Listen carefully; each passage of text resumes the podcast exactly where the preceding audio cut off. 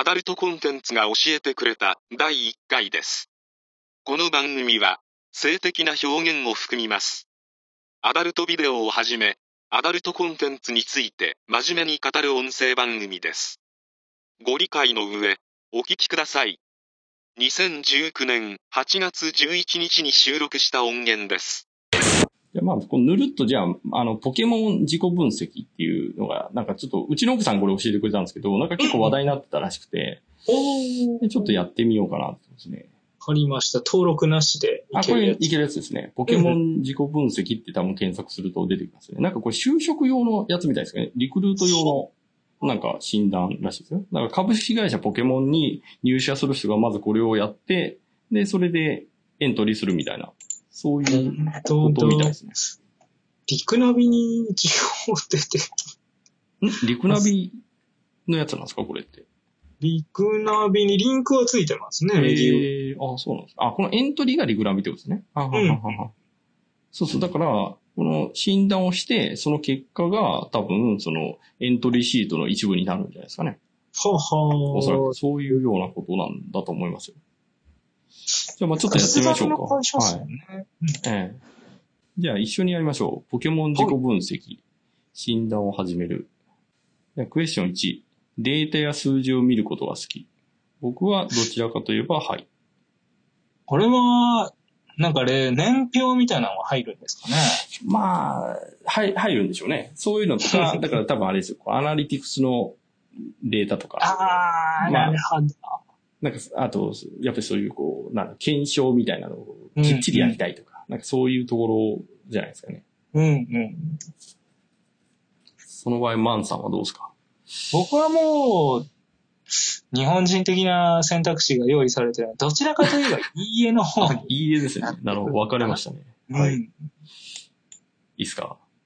どうぞどうぞ。はい。じゃあ、クエスチョン2。事前の準備はしっかりする。これは僕はどちらかといえば、はいですね。あかっちりまではしたくない。しっかりまではしたくないですね。ーものによりますね。うん。どちらかといえば、いいえの方になってく二人ともこう、ファジーな感じですね。るですね。あ、でも選択肢が変わらず分岐しないのはいいですね。ああ、そうですね。それは助かりますね。進行上。はい。じゃあ、クエスチョン3。大雑把な人を見るとイライラする。これ悩ましいところですね。大雑把っていうのが、うーん、そうだな。まあ、どっちだ 悩ましいですね。僕は、うーん。誰かに置き換えるとですね、例えば上司とか、うんでもね、これ具体的にしてしまっていいのかっていうもん、なんかその場合ってほら、なんか別の要素も入るじゃないですか。ああ、なるほど。大雑把な上になんとかみたいなのがつくと、それって評価がちょっと大雑把な人を見るとだけではないなと思ったりしてあ。んまり人物像が明確じゃない。うんそうですね。あんまりガチガチの人も僕嫌なんで、まあやっぱりどちらかといえばはいですからね。なるほどですね。僕も明確にいいえかなと。うん。ああ、なるほど。うんうん。ポチッとしないじゃあ次です。クエスチョン4。深く考えることが好きだと思う。うんこれはね、僕ははいですね。うんうんうんうん。何事もね、深刻にしか捉えないですね。ああ 基本絶望だなと思ってますね。うーん。ネガティブスタートなのは僕も一緒で、うん。まあ文章読んで、あーってなってるのはやっぱはいですね。なるほど、僕もはいですね。うんで、次です。クエスチョン5が、考えるより先に行動する。これはね、僕はいいえですね。いいえやですね。っぱ考えちゃいますね。うん。で、現場仕事向かないんですよ。なんで。ああ、わかります。うん。よく手動かせみたいなことは言いますね。うん。動いた方がいいっていうのもわかるんですけどね。わかるけど、でもね、そうそうそうしてね、ろくな目に合わないんで。はい。じゃあ、えー、次。クエスチョン6。結論から話す方が好き。これね、結論から言いたいんですけど、なんかちゃんと前提も言わないと伝わらないなと思うんで、うんどちらかといえばはいですね、僕は。うんうん。これはいいえに当たりますね。なるじゃあ、次。クエスチョン7。冷たいと言われることがよくある。これはね、僕は言われてる気がしてます。はい。ちょっと多分血液の温度的なことだと思うんですけど。まあ、いいえかなと。上辺ですけどね。じゃあ次、クエスチョン8。無駄なことが嫌い。これね、僕はね、無駄なことほどね、やっぱね、こう、豊かになると思ってるんで、やっぱりいいえですね。うん。無駄は大事だと思ってます。うん。特に時間っていう面では結構ちゃんとしようよってなるんですけど、うんでも全体に見るとやっぱどちらかといえばいいえの方になるほどポ。チッとしめます。で、クエスチョン9。自分は受け身スタンスだ。これはね、これ難しいとこなんですよね。否定もできないっていうところもあって、突っ込みたいっていうのはあるんですよね。だからちょっとこう状況を見てから突っ込みたいなっていうのはあるんですけど、どうかなただね、基本的に僕なんかこうパンツを先に下ろしたいっていうタイプなんで、こう攻められたいというか、こう、なんかこう、気を引くためには、あパンツを下ろすぐらいしかないなと思ってるんで、あの、本当には脱がないですよ。あの、精神的にね、精神的なパンツを先に脱がない、脱ぐしかないと思ってるんで、まあ、まあ、そういう意味では、えー、受け身スタンス、だからどちらかといえばいい絵なんですかね。うんうん。完全にではないんですけど。僕はイメージよりでどちらかといえば受け身側とします。えっ、と、それは、あ、どちらかというとはいですね。はい。で、次はクエスチョン10ですね。人のためになることであれば何でもできる。うーん。試されてますね。これはね、僕は基本ね、なんかもう、その、絶望するっていうとこから行くと、もう周りの人が先に幸せになっておいてくれないと僕は幸せになれないと思ってるんで、おそういう意味でははいですね。うんうんうん。なんでも。いやー、最近出ちゃってますからね、本質が僕はもういい絵にさせてもらいます。なるほど。で、クエスチョン11。人から優しいと言われることがよくある。これはね、僕ないですね。僕はね、なんかすごい優しいんじゃないかなと思ってるんですけど、すげえ優しいのにって思うけど、全然そう思ってもらえてない雰囲気がすごいしてます。おーなるほど。僕はもう上辺人間なので、もう言われることといえばもうはいの方に当たるかなるほど。で、次はクエスチョン12。12まで来ました。はい。いつもその場の空気を読んで行動する。はこれね、空気を読みたいんですけど、結局読み切れないんですよね。でもう諦めるんですよ、大体ね。うんうん。そういう意味では、僕は一応ね、読もうとし頑張ってるんで、どちらかといえば、はいにしたいですね。うんうんうんうん。急に空気が、こう、明確になった時に、うん。ちょっと天の弱感が出るんですよ。なるほど、わかります。それはね、僕もそういうのはありますね。うんうん。ただ、性格的にはどちらかといえば、はい、ここは同うじにん。なります。で、クエクエスチョンの13ですね。初対面でも積極的に話しかける。えー、これは僕全くないですね。初対面はね、絶対話しかけないですよ、僕は。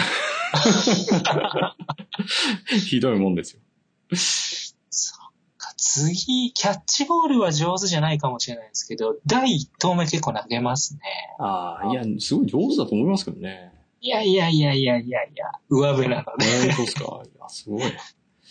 どちらかといえばはいという形にします。クエスチョン14。いつの間にか話の中心になっている。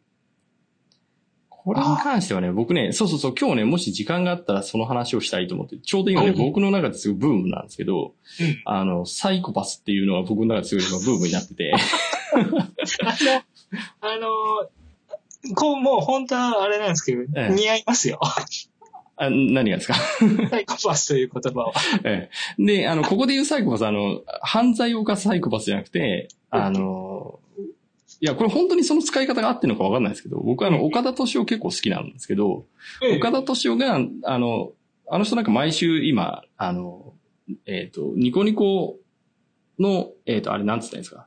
お、えっ、と、サロンっていうか、なんか有料の、あの、生配信やってて、うん。で、500円なんですけど、それ僕毎月払って、あの、まあ別にちゃんと毎週それをライブで見てないんですけど、収録したやつ見てるんですけど、そこでなんか彼が最近すごいサイコパスについて話してて、で、彼の言うサイコパスは物事を、まあこれ僕の解釈なんで、彼が言ってるそのままじゃないんですけど、あの、物事をゼロリセットで常に話す人のことをサイコパスって言ってて。だから言えば偏見とか常識が通用しない人をサイコパスって言ってるんですよね。うんうんうん。だからスティーブ・ジョブズもサイコパスだし、はあはあはあ。ええまあだから、そそう、えっ、と、ほほ他の誰の話してたかな？誰の話してたあ、孫正義とかも言ってたし、はあ。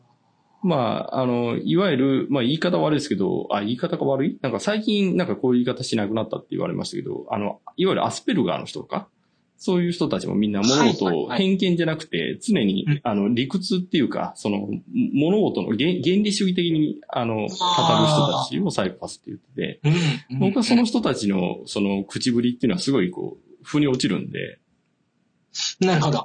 だから最近サイコパスがいいなと思うんですけど、まあそういうサイコパスの人たちって自分で全部話を組み立てるんで、うん。まあ言えばマシンガントークになりやすいっていうか、まあいわゆるオタク的になりやすい感じだと思うんですけど、あはあはあ。そういう意味では気づけば僕は一人喋ってるみたいなことはよく起こるんで、いつの間にか話の中心になってることは、まああるといえばあるなと思いますね。うん。なるほど、なるほど。だから、多分え多分、ここの選択肢について、これはおそらく意味合いが違ってくる。違うんですかね。僕なんかだと、その、なんか、複数人で集まっええて、ちょっと和気あいあいし始めた時に、その、うん回しっていう、ああ、そういうことですね。なるほど。あれは、司会者的な。うんですねですね。あ何々ちゃんは、じゃあ逆にどうなのみたいな。なんか、喋ってない人に振っていっちゃうっていう。それすごいですね。僕はそれは全くないですね。うん、うん、うん。僕基本もう演説になるしかないです。演説か、もう全くもう空気を、僕の存在を消すかどっちかですね。話の中心は、これはもうどちらかといえば、ハイの方があるのかな。まあ、ちょっと意味合いが違うと言われましたけど、僕はとりあえずはいにしてみますね。うんうんうん。で、クエスチョン15。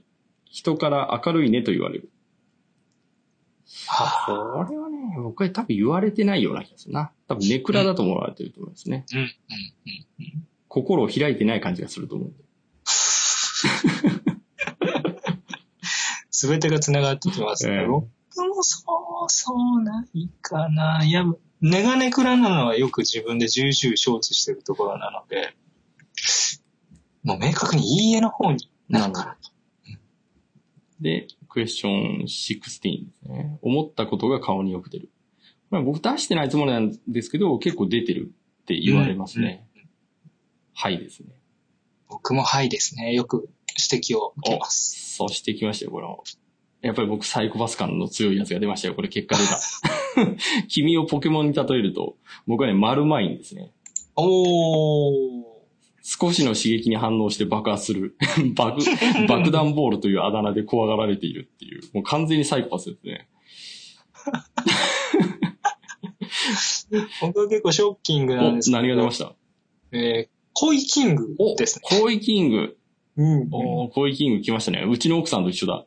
ちょっとコメントを読むと、力もスピードもほとんどダメと。あ、そうなんですか。えー世界で一番弱くて情けないポケモンっていうふうに言ってました。確かにコイキングってそういう設定でしたよね。ああ、なるほど。でも、ギャラとしてになるんですよね。コイキングね。ですね。ですね。なるほど。えまあ大気晩成型というのがフォローで書いてなるほど。あ、それでもいいですね。うん大気晩成がいいっすよ。なるほど。そういうやつですね。そういう二人ですね。コイキングとマルマインがやる。全くこうメジャー感がない。まあ、コイキングはでも、あれですよね。あの、iPhone ゲームで、iPhone ゲームで、スマホゲームで主役張ってますからね。うんうんうんうん。跳ねろ、跳ねろコイキングっていうね。ほー。うちの子供がよくやってますよ。コイキングのゲーム。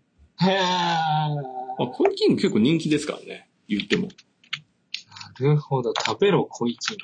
あ、跳ねろ、跳ねろ。跳ねろ。ええ、跳ねろコイキングっていうね。あ、本当だ。ええこれ結構ね、あの、いいっすよ。いいっすよっていうのもなんですけど。なんか、コイキングにこうね、餌を食べさせられるんですけど、もうそ、それだけで全然気持ちいいですよ。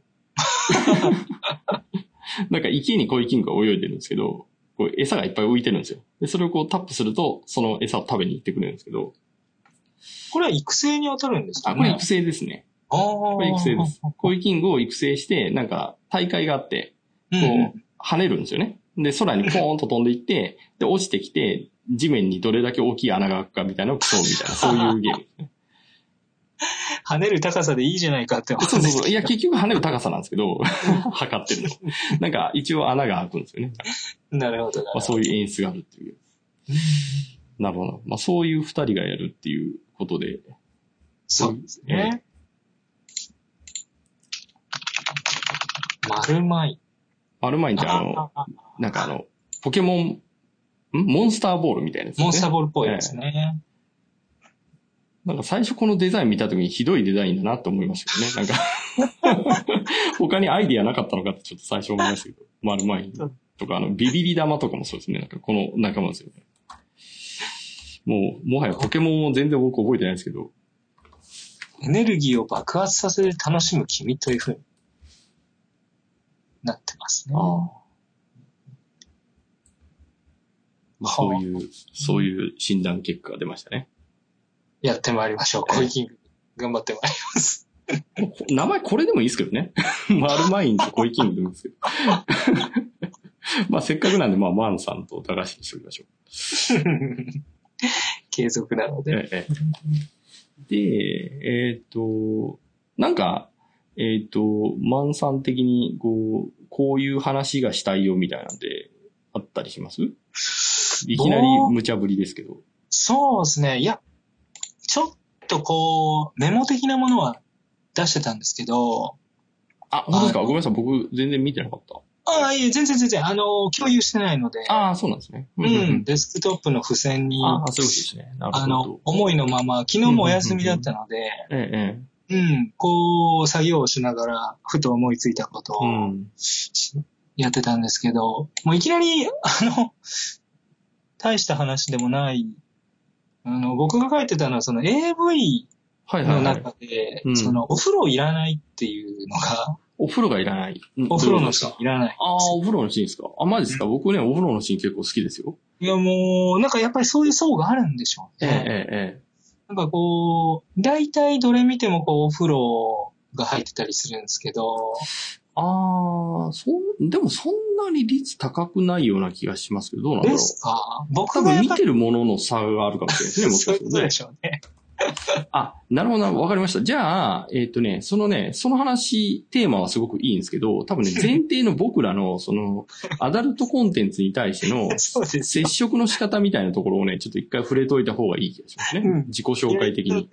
いきなりアクセル踏んじゃってる感じの、いやあ、れだ。あのね、基本ね、あのーやっぱり、僕がこう、この中で、この、まあその、マンさんとやるこの中で、ええ。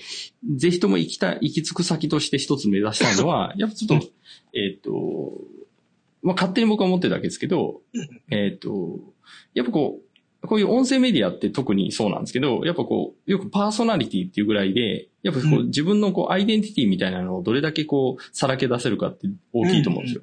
で、さらに、えっ、と、概念を、なんかそのネタにできるようになると、本物だなと思ってて、ああ、うん、うん。だから結構そのはがき、いわゆるラジオのはがき職人とかって、もはやちょっとこう、一足飛びの話が来るじゃないですか。うんなんかその、前提の話とか置いといて、もういきなりそのテーマの革新から入っていくでしょ。で、それってもうその概念の共有ができてるんですよね。その空空気感というか、ここのコーナーではこういうことを言うんだよっていう、もうその。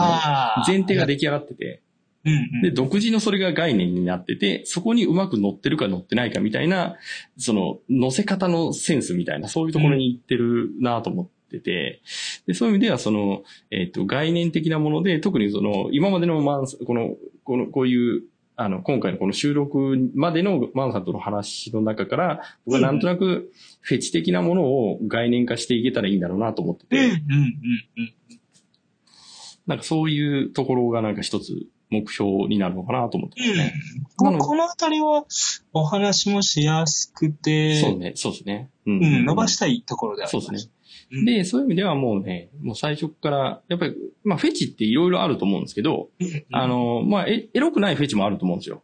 うん、うん、で、あの、エロいものもあって、で、まあいろいろとその本当なんだろう、萌えとかもそうだと思うんですけど、本当もうなんか、それこそエモいじゃないですけど、あの、うん気持ちにこう、どれだけダイレクトに来るかみたいな。なんかそういう部分なんじゃないかなと思ってるんですよね。で、それを自分の好きな、そのフェチだとか、フェチじゃないとか、なんかそういうことで判断してるような気が、まあ勝手に僕はしてるんですけど、うん、うん。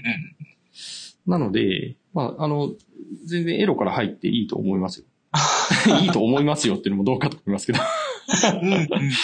ええで、えっ、と、例えばですね、えっ、と、いろんな、ちょっと、あの、アダルトコンテンツプロフィールみたいなのあると思うんですけど、今までの履歴的な。綺麗的ええな。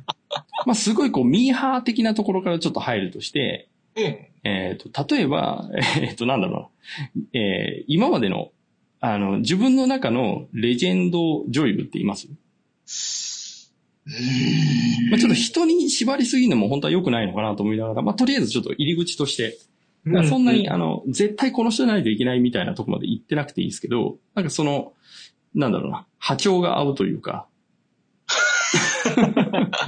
だから、あの、多分好みだけで言うと、多分ルックスで入る話って結構多いと思うんですけどまあもちろんルックスから入るのも、まあそういう、なんか自分の感覚的な波長っていうことではいいと思うんですけど、なんかその、なんだろうな。こう、あ、なんかすすごいこう、例えば、えーあ、まああんまりハードル上げない方がいいですね。まあもう単純に好きな、あの、女優でもいいですよ。いや、結構思うところは多々、ええうん。あ言言ってる限りはでもしちゃうええと、はいはい。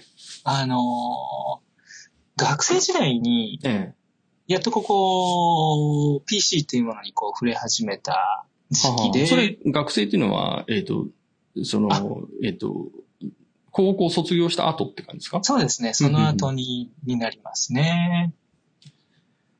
まあ県外の方に出まして、えまあ、それこそ目指すところがそこだったので、まあ、ノート PC ほどは手元にあるような状態で、なるほど、なるほど。うん。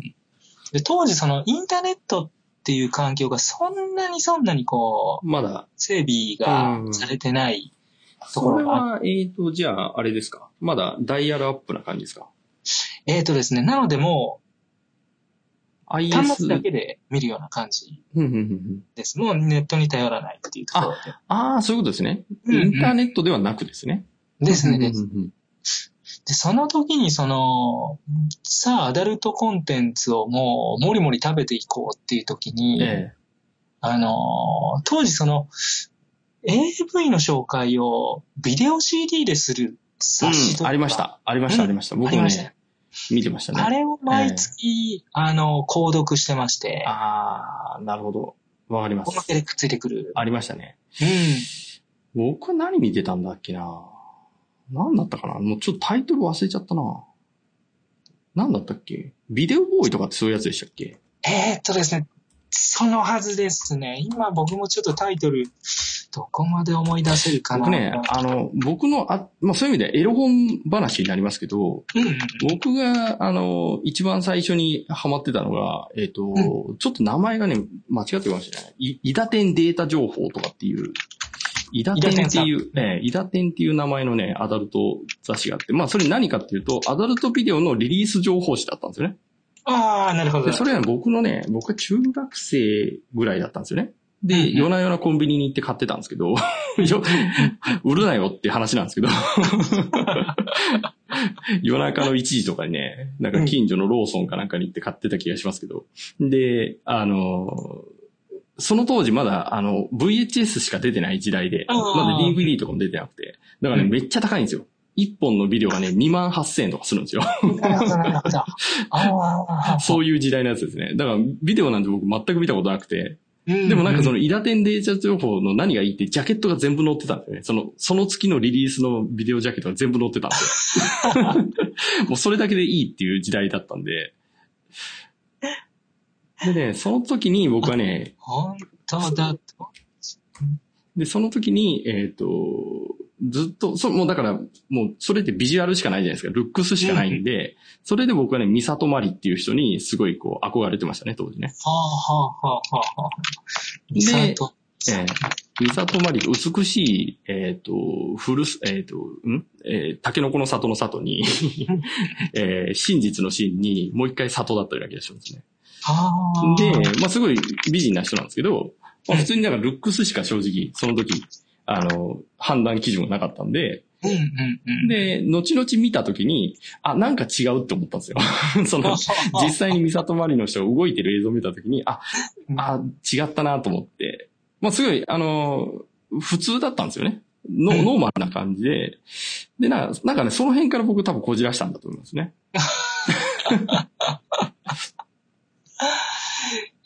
結構これはもう遍歴がありまして、当時で言うと、堤さやかさんっていう方ああ、が、堤さやかいましたねえ。えええおられまして。ああ、僕も見てましたね。堤さやかは、見てましたね。こう、なんかちょっとこう、月種類的なね、こう、あの、うん、うん、うん、うん。ちょっとね、ネズミ感があるというとすごいなんか否定的になっちゃいますけど、あの、うん、うん、うん。ちょっと小動物系の可愛さみたいなそういう感じでしたね。そうですね。幼さがありつつの、みたいな。うん。だ堤、堤さやかというと多分、えっ、と、えっ、と、あの人なんだっけ、長瀬、長瀬愛。長瀬愛さん。えー長瀬愛とか、桃井のぞみとか、かその辺ですよね。あと、かちょっとえっ、と、笠木忍でいいんでしたっけ？ああ、最近復活されえた。えそうそうそうそう。んん結構、あの、ハードな方に振ってた人だったと思そううんでけど。ですすね。ハード寄りに。僕は笠木忍言ってましたね、だいぶね。ああ、ええなるほど。いや、好きでしたよ、好きでしたよ。皆さん結構系統が、うん。うん。まあまあ、この辺はもう鉄板でしたもんね。なんか鉄板というかなんかもう圧倒的でしたよね。うん。ですね。でもでこの当時のもう名前が上がれば大体、ああ、なるほどなっていうぐらい。ああ。うん。で、この後ぐらいに多分及川直人が出てきてって感じですよね。うん。もうほぼ同じ時期のはずですね。こう世代別にこう見れるものがあるといいんですけどね。ああ、なるほど。なんかあんのかな歴史とかで見るはあはあはあネイバーまとめに AV 女優の歴史っていうのありますけど、どうだろうな。ちょっとスタートが古すぎるかな。逆に新しいのが出てきちゃったな。そんなに人が、うーん、もうちょっと淡々と出してほしい感じもするな。うん、うん、ああ、まあでも、ああ、ん、どうなんだろうな。ここまでメジャーでいいのかっていうのもちょっと感じなくはないですけど。うん。うん。うーん、この辺ですかね。今、今、えっ、と、あ、これあれか、スカイプで投げればいいんですね。多分ね。あ、なるほど。これで、会話でどんどん。これとかですかね。よいしょ。これが91年ぐらいからですね。だから、飯島愛とか、ああ、なるほど、なるほど。結城瞳とかね。で、この辺はね、うん僕もね、正直あんまりよくわかってないんですよ。なんかう、ん、いるなっていうのは知ってるんですけど、そんなに直撃してなくて、うん。僕が、なんか気づいた時には、その、さっき言った93年三里まりっていうんですよね。あーあー、レジェンド化されてますね。そうそうそう。なんかね、ちょっと、この時、やっぱこう、バブル直後なんで。あの、だいぶこう、こってりしてたんですよね、みんなね。なんかこう。でその中でちょっと垢抜けた感があるなと思って、はあ。そのルックスだけですよ、今度。で、後になんか違うなと思ったんですけど、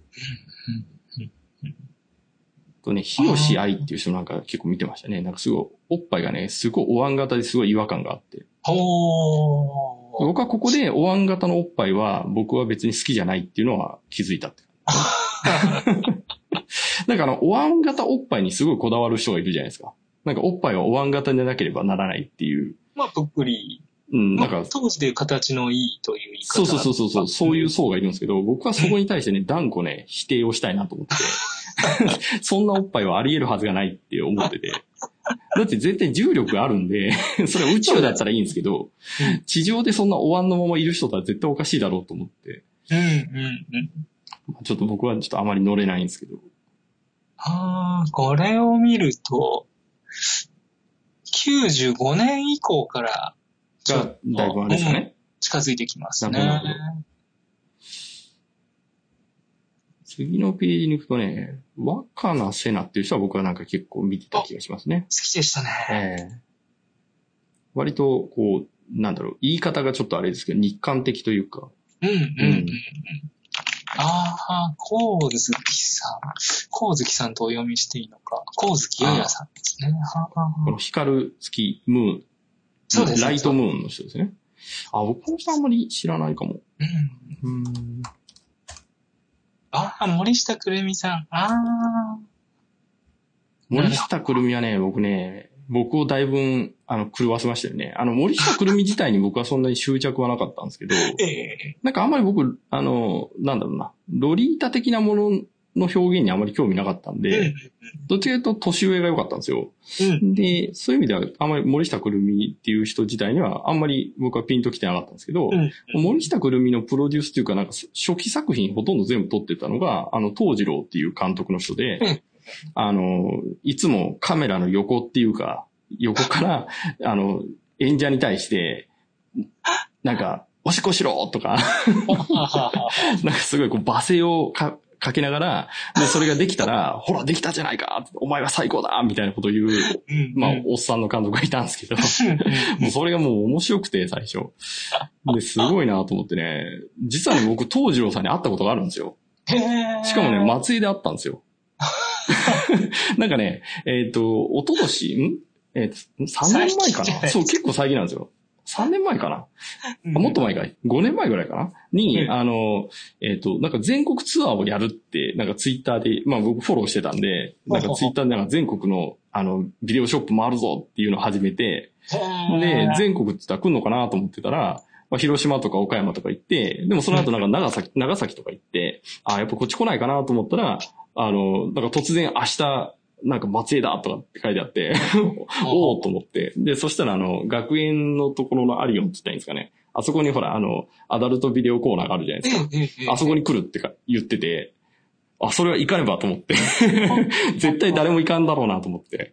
で、僕はもう朝から待ち構えて待ってて。で、まあ一応平日で仕事もあったんですけど、なんかこっそり抜け出して、で、最初行ったら、なんかまだ来てなくて、で、えっ、と、なんか店の人に聞いてもよかったのかもしれないですけど、なんかよくわかんなかったんで、ツイッターで直接聞いたんですよ。いつ来られるんですかとかっつって。で、そしたら昼過ぎに着くみたいなこと書いてあって、でね、会って、で、まあ一応もう、あの、なんだろうな、熱烈ファンみたいな感じで話をして、させてもらって、で、写真も撮らせてもらってみたいなことありましたよね。女優さんで行くのはわかるんですけどね。いや僕はね、東次郎監督がね、すっごい好きなんですよ。まあ基本ね、すごいなんか SM な感じなんですけど、うんうん。まあ、そんなに僕ね、SM ものがめちゃめちゃ好きってわけでもないんですけど、なんかね、その、すごくその世界に浸ってるっていうか、なんか本当肩まで使ってや、なんかそれが、その世界をよく見せたいと思ってやってんだなっていうのは、なんか、うん。なんとなく僕は感じるんで、だからまあどうしても嫌いになれないし、で、あとなんかそういう監督が他になんか、そんなに熱のある監督って他にいないなと思って、うんその表現が、なんか自分も表現しちゃってる人っていうか、は僕ね、あの、本人とかに聞いたこともないし、ちょっとわかんないですけど、絶対水曜どうでしょうのあの藤本 D は、東次郎の真似をしてるって僕はずっと思ってるんですよね。あ。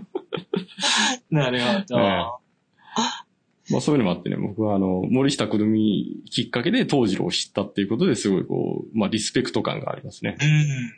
デビュー後結構ハード寄りにすぐ行っちゃってますから。そうそうそう、やっぱ監督はね、そういう人なんで、うん。もう東次郎作品って言ってもううんちとか、もうなんかスカトロとか、もうなんか縛りとか、なんかそういうのばっかりですからね。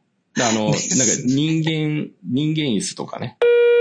訂正、高速椅子です。東次郎監督、失礼しました。なんかそういう、はいなんか確か君は何を見てくれてたんだって言われたから、なんか正直あんまりタイトルパッと思い出さなかったんですけど、とりあえず、まあインパクトがあるなと思って人間椅子見てましたって言ったら、高速椅子です。終わってからなんかツイッター見たら、なんかあの、島根にも熱、熱いやつがいたって書いてくれてて、で、なんか人間椅子から追いかけてくれてる、高速椅子です。なんかすごい熱いやつだったみたいなこと書いてくれてて、まあよかったなと思ったんですけど本望ですね。えうんうん。えまあそういう思い出がありますね。こう見ていくと、この辺りからぶっかけみたいなものが生まれたような。えーっとでしょうね。多分森下くるみとかはもうすでにあったような気がしますね。そういう概念が。うんはあ、かけていくと面白いな。うん。もはやね、今もう、あの、英語圏でぶっかけはもう、こっちのこと指しますからね。ぶっかけうどんが困っちゃいますからね、みんなね。うんうんあ、ビデオボーイはディスクはついてなかったのかなここになんかジャケットがあるけど、どうなんだろうついてたのその時さっき見たら、N ペグワールドっていうのが、はいはいはいはいはい。うんなるほど。なんか見たことがあるような気がする。うんうん。なんかあの、えっ、と、こういうアダルト系のビデオの紹介、ざ、えっ、と、ムックって言ったらいいんですかね？とうん、あとあの、えっ、と、なんだろう。PC のパソコンの、なんかちょっと裏技的なものを紹介するものが結構こう、なんかごちゃ混ぜになってる時期がありましたよね。うん、うん、うん。だからなんかリッピングと教えてるとか、なんかそういう中に、なんかアダルトコンテンツ、なんかモザイクを消す方法がなんか紹介されたりとか、なんかそういうのありましたよね。ありましたね。白黒ページに入ると大体。うん、うん。ああ、ああ、なるほど。うん。2000年あたりからだいぶ近づいてきますね。あー2000年か。川島あずみもでも結構人気ありましたけどね。いやー、もう大人気でしたね。僕はね、あゆか、あゆかわあみをすごい見てましたね。うん、うん、うん。えあの、いわゆるパフィーニップルっていうんですか？あの、乳輪がぷくっと膨れてるっていうのがすごい、なんか当時僕は何も知らなかったからすごい衝撃的だなと思って。今同じ表紙をおそらく見られてると思うんですけど、ビデオボーイですか？ええ、ええ。ええ。なるほど。もうここの名前はもう大概そうですね。うん、青い実りとかも見てましたね。すごい。ああ、いや、すごい好きでしたよ。やっこの人何でしたっけ金沢綾子でしたっけ？うんうん金文って言われてたうん人ですよね。この人とかも見てましたね。グラマラスな方。ええう宇佐美京香とか見てましたね。ああ。なるほど。ひじりさやかさんはあ、ひじりさやか。ヘビーローテーションでしたね。うーん。ああ、なるほど。ここからなんですね。あ、ちょっ次とアイドルっぽい子がやっぱり。あ、そうですね。この辺からだいぶね、なんかその、アイドル AV 女優みたいなね、そういうジャンルができてましたよね。うんうん。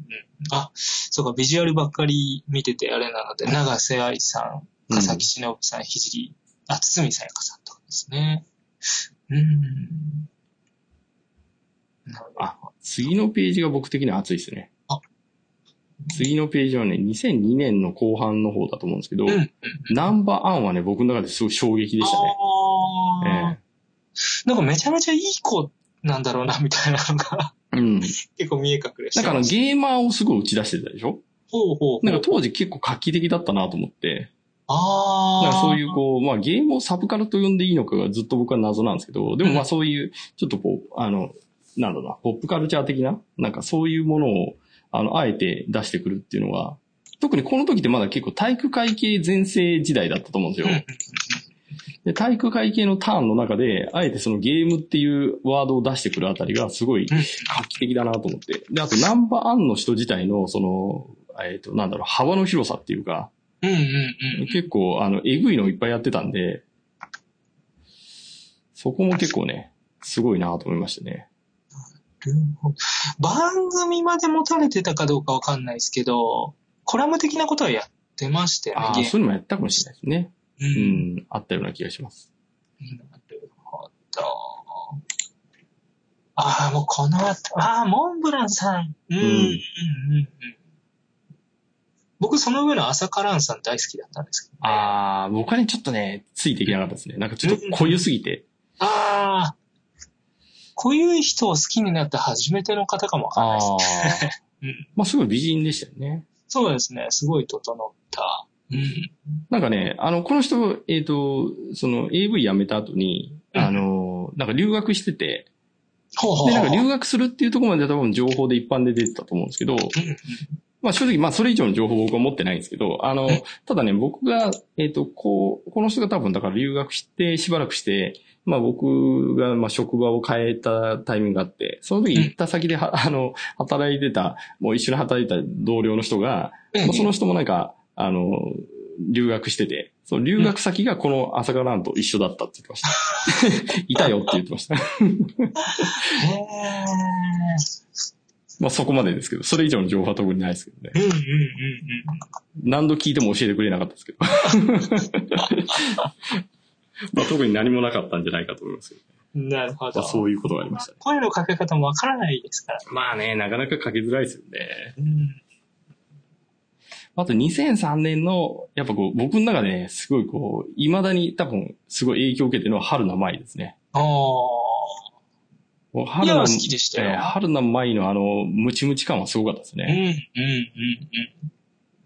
ん、でね、僕は春名舞の何が良かったって、あのー、まあちょっと本当すごい失礼なことを言ってるのかもしれないですけど、まあすごい太かったじゃないですか。太まし、ええ太ましい方で、タルっぽい感じの。ええええそうそうそう。で、この時にまだタルドルっていうことはなかったかもしれないですけど、あの、うん首に輪っかができるんですよね。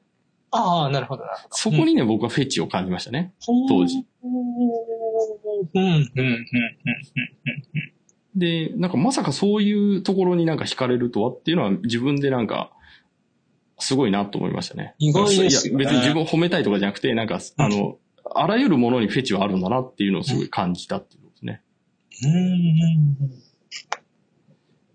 高木マリアさん。はうん。お美しかったいや、です。高木マリアはやっぱ、えっ、と、あれ、高木マリアって、特命係長じゃなかったでしたっけ？あなんかテレ。テレビドラマですごい話題になりましたよね。出てました、出てました。うん。あれは衝撃的でしたね。あと、この人、コト、コトでいいんでしたっけ？コトヒカルさんでしたっけ？僕はコトという風に覚えてますね。コトリッチですよね。うんコトリッチじゃなかったっけ、コトリッチって違う人かなあ、コトリッチですよね。うんうんこの人もすごかったですね。あの、フリーザのなんかコスプレしたりしてたでしょ？同じことを今思ってます。ね。うん。この人もすごかったですね。この人も多分サイコパスだと思うんですけど。まあちょっとアーティスト寄りになっちゃってますね。ああ、で、この、この下ですね。三上翔子がだいぶ、僕にはだいぶ影響がでかかったですね。うん、うん、うん、うんこの辺りから小の字のつく方が結構いたりすああ、そういうことか。る。三上翔子から多分地上、地上的なジャンルがなんか確立した気がしてますけど。ああ、はあ、はあ、はあ。なんかその、なんていうのかな。それまでの AV 女優って基本的にみんな受け身受け身だったと思うんですよね。ね。で、うん三上翔子さんぐらいから、なんかだいぶその女性上位っていうのを、こう、絵で見せてくれる人が出てきたっていうイメージがありますね。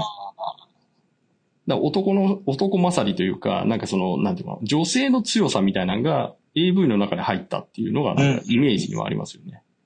まあ、ただ、多分三上翔子さんとかぐらいの時代だと、そういう三上翔子さんがやっぱり結局男の人にやられるっていうのも結構あって、なんかそれが僕はなんか納得いかないなって思ってた気がします。まあ、わかるんですけどね。そういう気持ち、そういうなんか欲望がニーズとしてあるのはわかるんですけど、うん。なんかもう、ここでいといたらいいのになって思ってた気がしますね。うん。なるほど。ああ、ここで青い空さんなんですね。うん青い空は僕はあれですね。やっぱ春名舞を先に見てしまったんで、ちょっとなんか青い空まで行けなかった感じがしますね。うん。なんか勝手に僕同じジャンルにしちゃってますけど、うん、うん。怒られるかもしれないけど、でも、ななんとなく僕の中ではそういうイメージ。だからあんまり青い空に思い入れがないですね。うん僕は。うん好きでしただね。まあめちゃめちゃ人気ありましたよね。まあ多分すごく頭のいい人だったっていうのもあると思うんですよね。うんその立ち回りっていうか、やっぱりその 何をやらしてもうまくやるっていうか、うん。あ夏目、夏目奈々もめちゃめちゃ人気ありましたよね。ー人気でしたね。もうバッチリ、やっぱりもう名前聞いてすぐビジュアルが出てきますから。うんまああの、ソフトオンデマンドを背負ってましたもんね、一時期ね。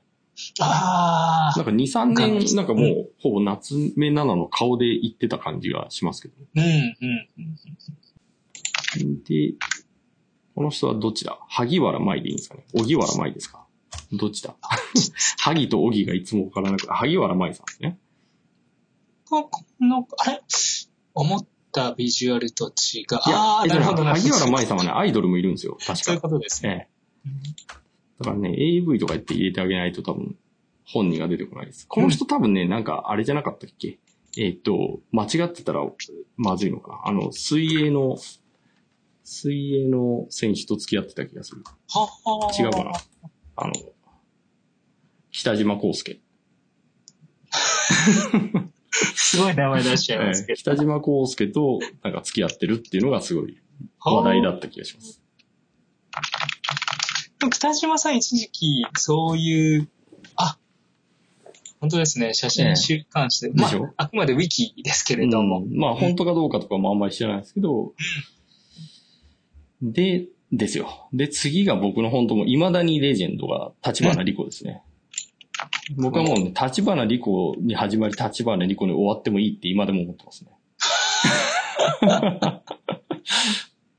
僕は一時期狂いましたよ。ああ、振りました？いや、ね立花莉、あの、リコピンですね、いわゆるね。うん。立花莉子さんはやばいっすよ。僕もう本当立花莉子だけいればいいって思ってました。でね、僕ちょう天才でしたからね。いや、本当ね、すごかったですね。で、うんあの、僕はね、立花莉子さんが引退の時に五反田に住んでたんですよ。で、五反田でね、立花莉子を見たはずなんですよ。うん。もうあれは絶対立花莉子だって今でも僕は信じてるんですけど、もう同じ空空気の中にいたっていうだけで僕はもうこれでいいって思いましたね。うんうんうんうん。いや、もうあなんの、全然あの、そういう店でも何でもないと思うんですよ。駅に、うん駅で、なんか、立ってる立花莉子を見たはずだっていう記憶があって、もう僕はそれだけで僕はもう一生生きていけるって思ってはあ、いやもう、このシーンっていうのも思い浮かびますけど、ええそれを言うときりがないので、の好きでしたね。まあそうですね。そういうのはちょっとまたおいおいということで。うん、うん。ええまあちょっとた立花莉子だけでも何何時間でも話せますよ。うん、うん。なんか僕の違和感があるのは、林由美香さんが立花莉子より後に出てくるっていうのはなんかちょっとそうだったっけっていう気もしますけど。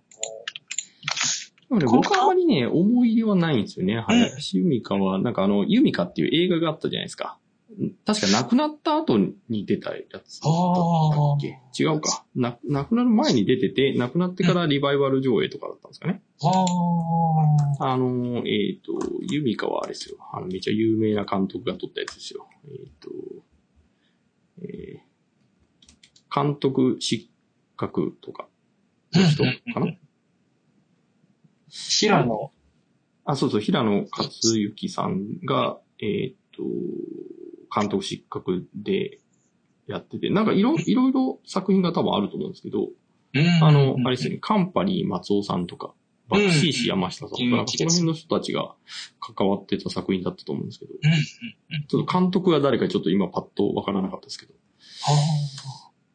なんか自転車で北海道に行くようなやつや、確かね。なんかそういうドキュメンタリー的なやつで。ああ。正直ちょっと僕は作品の真髄がよくわからないまま、あの友達に連れられて見て、見たっていう記憶しかないですけど、ドキュメンタリーとしては面白いっていう感じはしましたけど、まあそこまで、ちょっと僕はあんまり、その、林由美香さん推しっていう感じじゃないですね。なんかまあ、あの、すごく影響力のあった人なんだなっていう認識はありますけど。あまあ、林由美香さんの下にいる浅見ゆまが、やっぱり僕的には、なんかルックス的にはすごいすごいなと思いましたね。うん。もう、ここからはもうレジェンド的になってきちゃうので。いや、なんかもう、あの、僕の中で浅見優愛はもう、あの、見た目は完璧っていう感じが勝手にしましたよね。まず、おっぱい完璧っていうところがすごいなっていう印象でしたね。なるほど。えやっぱ好きですよね。未だに好きですえし。うんうん。まあ、みひろさんに甘いみつさん。そうですね。僕ね、みひろさんに関してはね、確かにすごいこう、えっ、と、人気が出る甘いマスクっていうか。なんだろろうなっていうのはすごくよく分かったんですけど、う。うん。僕はね、みひろさんの乳首が、乳首っていうか乳輪がちっちゃいことにすごく、なんか、あ、ダメなんだなって思いましたね。僕は乳輪が大きい方が好きなんだっていうのを思いましたね。ああ。なるほど。うん。あうん。この当時確かに。確か、そうだった気がする。なんか志村ファミリーのイメージが。ああ、そうですね。出てましたね。うん。まあ、だいぶ後半はもう一般のタレントみたいになってましたうん、もんね。うん、うん。まあ、多分可愛いっていうことですごく、あの、人気があったっていうことかなとは思いますけど。このあたりですかね、深夜番組で、皆さんがなんか、冠というか、えーマスカッツの走りあー、かな？そうかもしれないですね。そうですね。それぐらいじゃないですかね。うん。僕ちょうどね、前のその東京で働いてる時に、なんか横でマスカッツの編集してましたよ。お。僕は結局やらせてもらえなかったですけど、うんうんうん。なんかディレクターとは一緒にやったことありますね。なんかそのマスカッツやってた人と。甘2006い、甘い蜜さんとか僕結構良かったですね。甘いみつさん。いや、ええ何度も見た記憶はあるんですけど、すぐにこのビジュアルっていうのが今。甘い蜜さんはね、僕ね、ビジュア、あの、そういう意味では、こう、ビジュアルは別にそんな、あの、ビジュアル得見えたというよりは、なんかその、えー、なんだろう演技っていうか、アクションっていうか、なんかその、まあ、今、今僕が思ってる感じで言うと、あの、プライベートゾーンの狭さっていうか、なんかそういうところのなんか才能がすごいあるなっていう気がしましたね。なんか近いんですよね。あの、浅野優子みたいな感じで、こう、なんか近くで、まあ、ちょっと浅野優子って言うとなんかイメージがちょっと違うんですけど、まあでもなんかこう、プライベートゾーンが狭いっていう感じがして、うん。なんかそこにちょっとときめいた気がしますね。はあ。なんかそこにもね、なんかフェチがあるなって思ったきっかけだった気がします。あだから、甘い蜜さんの、なんか、人、まあ、本当失礼なんですけど、その、うん。えっ、と、フォルムっていうか、うん。あの、まあ、人形っていうと本当失礼なんですけど、そのうん、造形とか形とかっていう魅力も、まあもちろんあるんだと思うんですけど、うん。それよりもなんかその、距離感みたいな、その、性質みたいなところになんか、その、ときめきがあるんだなっていうのを教えられた気がしますね。今結局結構精神的に見るところに今来てるので、ええその気持ちはなんとなくわかります。で、2006年の青木凛さんですね。うん。青木凛さんはすごいインパクトありましたよね。そうですね。今、ここに、やっぱつぼみさんのイメージが、ああ、その下の名前のがつ強く。ぼみさんっていうのは、もっと前からいそうな気がしますけど、こんなもんなんですよね。なんかもう、ずーっといるイメージがありますけど。ああ、なるほど。なんかこの Google の検索結果がおかしいですけどね。なんか僕の方だと。なんかつぼみさんで出てくる映画外人になってますけど。つぼみ AV 女優で出てくる画像はなんか外国の女性になってる気がしますけど、大丈夫ですかねこれ？ちょっとよくわからないですけど。あ、本当ですね。不思議な感じになってます。なぜ？僕、僕ね、つぼみさんはね、あんまり通ってないですね、正直。うん、うん、うん、うん。なんかあの、つぼみさんが、なんかつぼみ妊娠っていうなんかビデオが確かあったと思うんですけど、なんかその時にちょっと見ただけですね。ありましたね。えーフェイク、フェイクドキュメンタリー的なやつでしたけど。うん、うん、うん。つぼみさんまあ言うなれば現役のレジェンドなので。まあそうです。ね。全然今でもやってますもんね。そしたら、あかねほたるさんああ、は、あかねほたるさんですね。僕はね、あかねほたるさんはちょっとね、なんか、ちょっと遠巻きに見てましたね。うん。あかねほたるさん。ここを見ると、ちょこちょここう、ここに記載はないですけど、亡くなってる方も結あ構出てあ、まあいるでしょうね。うん。まあ、赤根ホテルさん最近でしたからね。そうですね。確かなんかあれですよね。あの、あ、赤根ホタルさんって亡くなっちゃったんでしたっけ？亡くなられてます、ね。そう。か。で、なんか、結構ツイートでなんかすごい、あの、ツイッターとかで、うんうん。なんか投稿が増えてるイメージがありましたね。ましたね。一回松江の方にも来られたことがあったような。そうなんですね。えー、DJ とかされてたので。ああ、そうかそうか。やってましたね。あれって違いましたっけ？あの、日本海テレビさんがやってた、あの、大人の、うん、そうそうそうそう、大人のなんとかって番組になんか出てなかったでしたっけ、ああ。あれ、赤根ホタルさんじゃなかったでしたっけうんどうだったかああ、大人のびっくりクリニックですね。な。うんうんうん。あなんか、地方ど、地方局でこういうのを作るんだなと思って、ちょっと、すごいなと思った記憶いや、がありますけど。すごかったですよ。うんうん。この枠で何回かチャレンジはねされてましたからね。あの、パッションやらさんと出てたんですね。ええ確かね。まあ、ただなんかそこまで、あの、がっつりしたアダルトではない感じがしましたけど、うん内容的に。まあ、やっぱりできる範囲内のことでしたね。で、半田笹さんがいて、で、ゆずきってなんですよね。ああ、半田笹さん好きでしたね。ねえ、半田笹さんは、いわゆるあの、あれですよね。あ、まあ、その前のあれか、青木凛さんからもう始まってるけど、まあ、いわゆるブラドルとして一回デビューしてから、えっ、と、AV 転校っていうパターンうん。をなんかこう、形にしていった人たちですね。ええ、ええ、ええ、ええ。いましたね。なんか、あの、おっぱいの巨乳感にすごく違和感を感じてた記憶があります。なんかすごい縦に長いなと思って。なんかすごく独特のおっぱいだなと思って見た記憶がありますね。言いながら僕は確かあの、プレイボーイで初めておっぱいを出したよっていう、あの、週のやつを買った記憶がありますけど、なんか DVD がついてて、当時、そのギャオで働いてたんですけど、なんかディレクターと、あの、二人で喜んで見てましたけどね。なんかおこれはいいね、っつって。ああ、やっぱり可愛いな。うんなるほど。今でもね、インスタを僕フォローしてますよ。うんうんうんうんねうん。で、ゆずきてなさんですね。そうですね。うんまあ、触れるまでもなくというような。うんこの頃ですかね。その、綺麗すぎると抜けないシリーズがこう。ああ、なるほど。わかるうん。うん確かにね、ゆずきてなさんも、うん。なんかそんなに、こう、すごい美人だとは思うんですけど、なんかちょっと、僕のその、あれですね、ミサトマリさんに近い存在ですね。なんかこれじゃないんだよなっていう、なんかそういう感じがしましたね。別に、あの、全然いいですけど。うん。うん。琴野さんはね、すごいインパクトありましたね、僕の中では。ああ、ですね。うんあの、また、なんか乳輪にこだわりがあるんであれなんですけど、左右の乳輪のサイズが違うんですよね。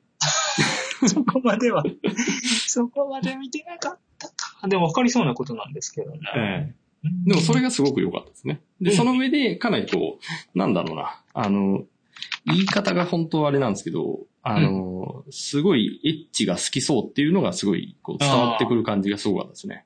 うん、うん。なんかそれを、あの、多分これ、これぐらいまでの時代って、まあ今でもそうだと思うんですけど、やっぱりなんか女の人がエッチ好きっていうのはちょっと隠すべきものっていう感覚がやっぱあると思うんですけど、まあこれは男もそうかもしれないですけど。でもなんか琴野さんは正直そこのなんかこう、あの、リミッターを外してる感じがして、はあ。そのインパクトが僕はありましたね。清純派スタートではなかったでしたっけ？多分そうじゃないですか？うんあの、多分普通にあの美人女優デビューって感じで出たと思いますよ。で、実際なんか、あの、ほ本人的なパフォーマンスとして、だいぶその、本当に、まあ、だから言い方が本当、なんかすごいこう、よ、よろしくないかもしれないけど、まあ、淫乱っていう感じをすごいこう体現してる感じでしたよね。うん、うん、ううん。ん。で、それにすごい僕は印印印象があるって感じですね。でそういう意味でね、この下の浅尾里香さんっていうのも僕はすごい見てて、この人もすごいその淫乱を、なんていうのかな、隠さない系の人だったと思いますよ。うん、もともとその、あの、えっ、と、浅尾美和さんでしたっけ？ビーチバレーの人。に、なんか似てるっていうことでデビューしたんですけど、本人的に、まあ、あの、すごくそのセックス好き感がすごい出てて、うん、うん、うん。なんかね、こう、もうし、お、おのずとなんかそう積極性が出てくるんですよね。なるほど。行為が始まると。で、それがすごいなと思って衝撃を受けた記憶がありますね。ああ。なるほど。この頃からもうちょっと路線が違うかなっていう人にまず触れてないですね。ああ、なるほど。なんか精度を上げていってたんですね。うん。うん。ああ。2008ああ。浅尾里香さんはね、今でもね、僕はすごいなと思ってますね。うん、うん、うん。なんかね、ジャンルをきらい、なんか開いた気がしてます、勝手に。うーん。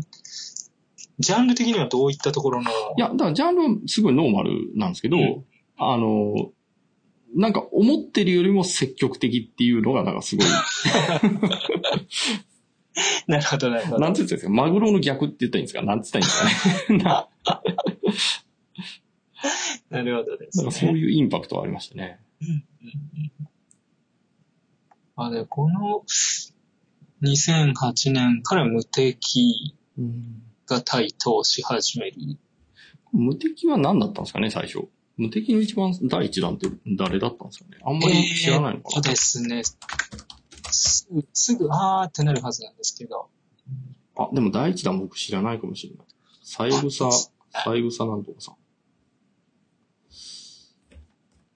あー。三枝美桜さん。わかんないですね。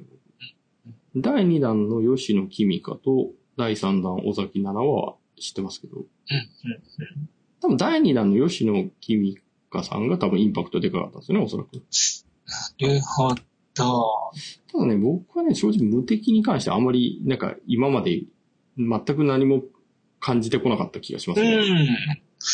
そうですね。やっぱビデオのその、なんだろう、作品としてなんかあんまりノーマルとすぎるというか、なんか面白みがあんまり感じれなくて。そうですね。そのデビューっていう話題のところに振り切ってる感じがあったので。まあ、意義はあるんだろうなとは思うんですけど、うん。まあ、そんなに僕は無敵に関しては通ってない感じですかね。あーはははははは。風子さん。あ、風子さんはすごかったですね。風子さんは、あれですね。風子さんってどこに乗ってんですか？えっと、06のところに、あ、ウィキ無敵ウィキの、あ、無敵のウィキのってことですね。はいあ、なるほど。あ、このリンク先ですね。なるほどなるほど。風子さん、ピークアップですよね。あの、ピークアップ風子さんは、あの、あれですよ。あの、テレビもだいぶ出た、出て、こう、こうあ場を温めてから、こう、満を持してデビューします、ね。そうですね。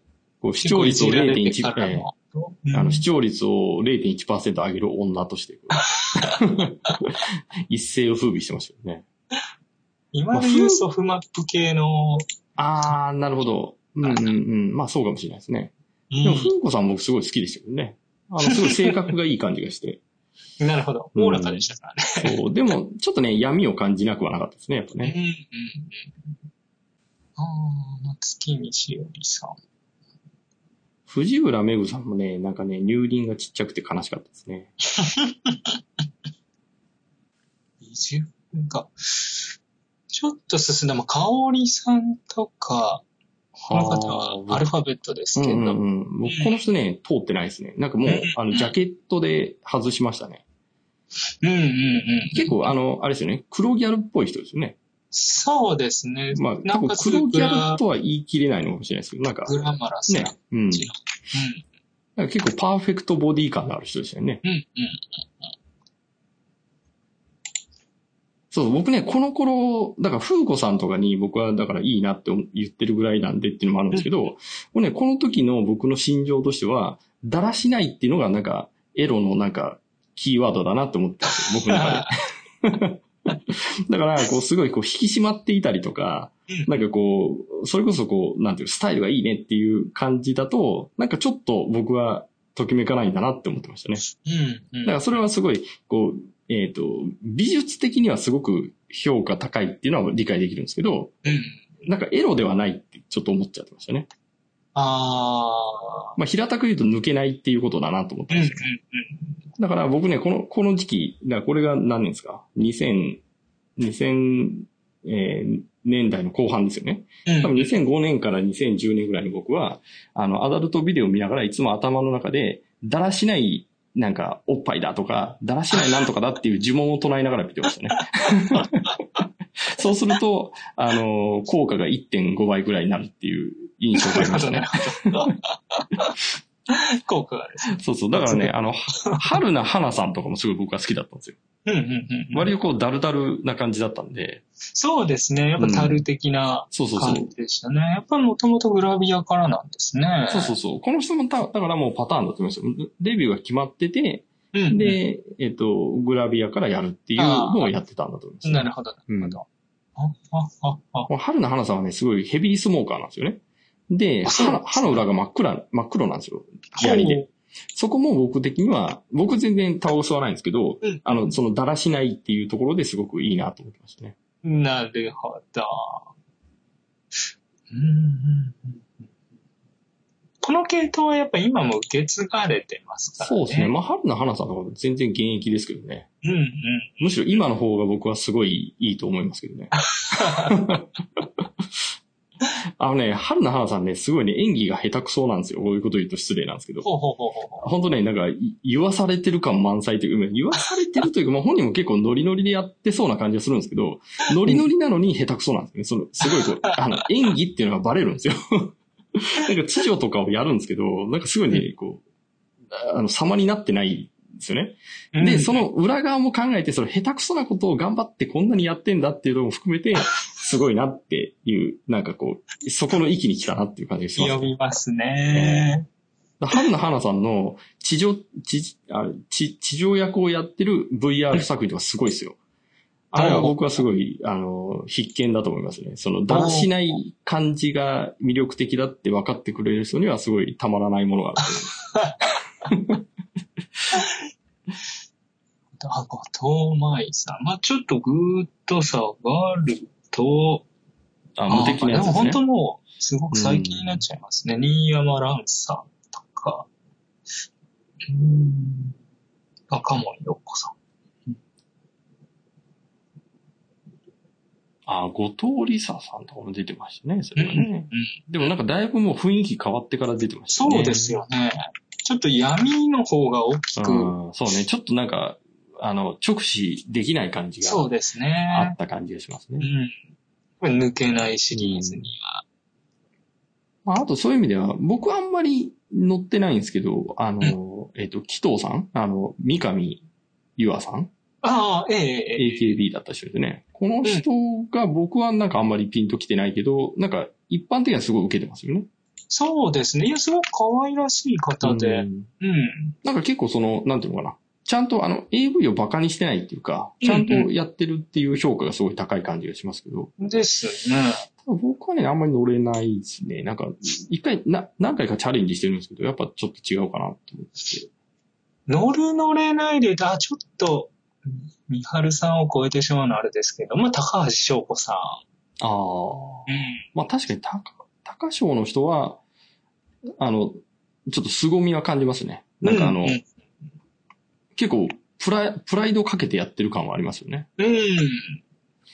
結うん。それはわかりますね。うん構。すごいコンテンツだなと。確かに。うん。まあ、さらに、あの、ちょっといろいろこじらしてる感は、あの、あると思うんですけど、あの、高賞の乳輪はすごいですね。乳輪というか乳首というか、あの、独特の陥没じゃないですか。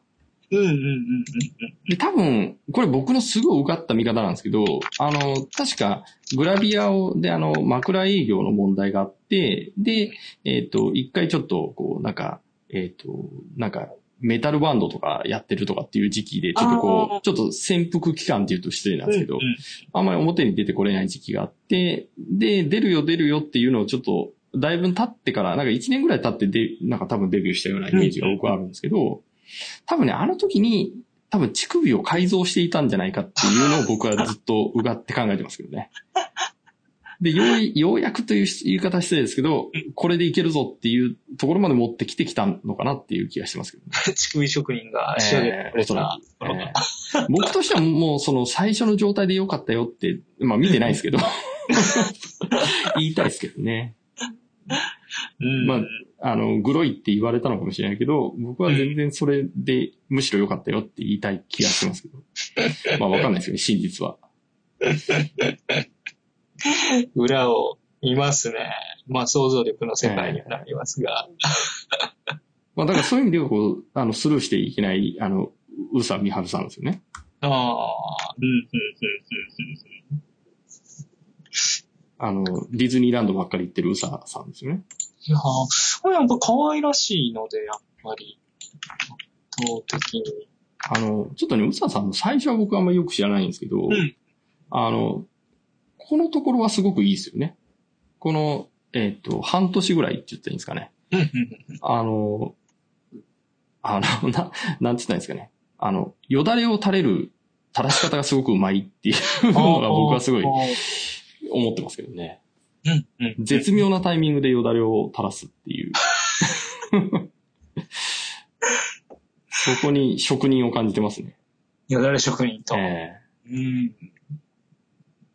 やっぱりね、なんかあの、いや、もうそれは演技だっていうのはもう全然僕は、あの、もちろん分かってるっていうか、うんむしろ、その、なんていうのかな、あの、えーそれも含めてすごいなっていう感じがします。うん。でももう、バリバリの現役で、しかも人気の方なですね。うん。ああ、松本七海さんも、ここからなんですね。です。ね。グラビアやって、だから結構、この人も、なんか AV に行くっていうイメージがあんまないまま来た感じはしますけどね。でもなんかし周到に用意されてた感じもしなくはないですけど。う。うんん。なんかかなり、あの、職人肌感が出てますよね。うん。でも最近、うん。あなんか、の、どうに行ってるというか。うん、いやもうジャケットから入って、もう、ああ、松本さんだっていうふうに。んうん。まあ、あの、月種類系の、あの、また月種類系って言うとなんかすごい否定してる感じの思われたあれなんですけど、あの、その可愛いっていうか、その、うん。感じで、なおかつ、あの、豊満っていうところは結構画期的感がありますよね。うん。アンリさんを飛ばしてしまいましたけど。あ、僕ね、その人よく知らないんですけど、ああ、坂口杏里ですええね。ですああ、どうなんですか？僕はこの人結構きついなと思いながらずっと見てましたけど。そうですね。あの、いろいろきついなというところの意味合いで。うん。まあ、どうなんだろう。なんか闇感はありますよね。すごいです。いや、もう8割闇感ですよね。うまあ、ドキュメント、あの、リアリティショーとして見るにはすごく 衝撃的なのかなっていう気がしますけど、ただ正直僕あんまり興味が出てないですね。そうですね。うん。タンの時にもそうでしたからね。ああ、中村美優さん。うん。ああ、中村美優もかなりね、僕は追いかけていたと追いかけてましたけど、ちょっと AV に入ってからは全然僕見てないですね。うん。ちょっと時間かかりましたしね。うん。ちょっとね、やっぱ雰囲気も変わったっていうのもあって、そうですね。まあ仕方ないとは思いますけど、うん。ちょっとなんか素直に見れない感じがしてますね。うん。ただちょっと今、あの、DMM が半額セールやってて、ええ。あの、VR 作品が半額になってるんで、一応カートに入れてみたところまでは入れてみましたけど、まだ買ってないですね。うんうんうん。中村美優は、まあ、まあ、中村美優さんに関しては、えっと、僕らが高校ぐらいの時に、あの、一世風靡したグラビア冊子がうん。ありまして、クリームっていう確か名前だったかなと思うんですけど、あの、あれですよね、ミスマガジンとかになってましたよね、一時期ね。ああ、ですね、ですで、ね。ミスマガジンになる前から結構過激路線をやってて、うんうんで、あ、それでミスマガジンとかなるんだなっていうのは僕のなんかああ。イメージでしたね。なんかイメージというかなんかちょっと印象でしたね。なんか意外性があるっていうか、あ、そういうなんか清純じゃないけど、なんかそういう正当的なところに行くんだなっていうのはうんうんうん。当時のそのクリームっていう冊子がやっぱり攻めたグラビアああ、そうなんですねだっ。てええこれ今あんまり知らないですね。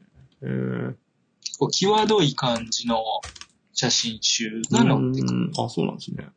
言うなればもうエロ本の分野には入ってくるんですけど、うんうんうんうんまあ、着エロの走りみたいなそうですね。ね。うんまさにそうだと思います。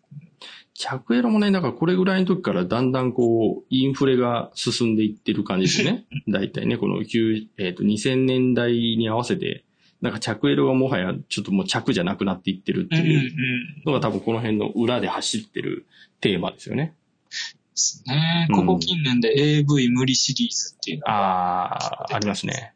うん。僕はあれはすごいいい企画だなとは思ってるんですよ。うんうん。いい企画なんだけど、なんか、なんかその、本来あるべきテーマと実際やってるもののちょっとギャップを感じなくはないっていうか、なんかちょっとね、焦りすぎてる感じがちょっとして。そう。いや、高いところで飛ぶんですけど、うん着陸できるものなのかどうかっていうのは、うん ちょっとわかんないところがある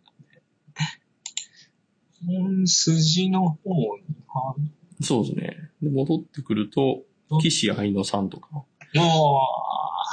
岸愛乃さんもかなり職人感が高いですよね。う、引僕はね退はされましたかあね。、どうなんだろう。一応、元にはな、あ、元になってますね、ウィキペディア的には。うん。ただ僕はそんなにだった気がしますね。うんなんかその、人気がい、あの、結構人気あって。なんかこう、すごいプロ、プロなんだなっていうのは感じてたけど、なんかあんまり、そんなにでしたね。辰巳ゆいさんに限っては僕はもう、ほとんど記憶がないですね。うん。うん。ここに来るまで吉沢さんの名前が出なかったですよ。ああ、本当ですね。吉沢、えっと、あの人なんでしたっけ最近引退した、引退されましたっけ？引退ししましたよ、確か。ええー、秋穂さん、引退しましたね。マスカッツにもいましたよね。今年の3月をもって。ええそうですね。ただね、僕、吉沢秋穂さんもそんなにグッと来てなかったですね、正直。ああ、そうなんですね。僕はここ近年になってからでしたね。ああ、そうなんですね。うんええちなみに、どういうやつがあれでした？その、きっかけでした？きっかけジャンル的には、ど、な、何者でした？それは。あーあと、最初に、あ、吉沢さんすごいなって思ったのは、えーっと、痴漢願望の、ああ、そういうやつああ、なるほど。やっぱ、うまいのはうまいんですよね。うまいのはすごいうまいですよね。ううんん、なるほどな。なるほど。いや、それは、あの、なんかわかりますね。うんうん。それは結構受け身のものだったので、もうなるほど前半受け身っていうような形で、うんうん。うん。あ、受け身の吉沢さんこんなに可愛いんだっていうのがあああ、そういう感じなんですね。りましたね。まあ、吉沢明子さんは A 型ですからね。多分、受け身はうまいじゃないですかね、多知分。らないです。うーん。ああ、うん。でこのネイバー的に行くと2008年で言うと、ひとみさんですね。田中ひとみさんですね。ああ、田中ひとみさんは僕はやっぱりすごい、あの、画期的だったなと思ってますね。今今でも画期的だと思ってます。僕は、やっぱりちょっと食べられないああ、でした。なるほどう。ん。僕は全然その辺 OK だなと思ああ、ってそうなんですね。いや、むしろ、そのチャレンジしがいがあるっていうか、ちょっと大食いチャレンジに近いものがうん、。そうですね。もうなんかもっと高く飛びたいって思ってたんで、もう田中ひとみさんとか本当すごいいいなと思ってましたね。で、田中ひとみさんね、本当何がいいってね、なんかあの、海外チャレンジされてたでしょ？なんか多分最近もう行ってないような気がするんですけど、アメリカの作品に結構出てて、はあ、そんなことがあ。そのね、そう、その活躍っぷりがね、まさにね、あの、本当なんか日の丸持って旗振りたいぐらい、こう、はあ。素晴らしかったですよ。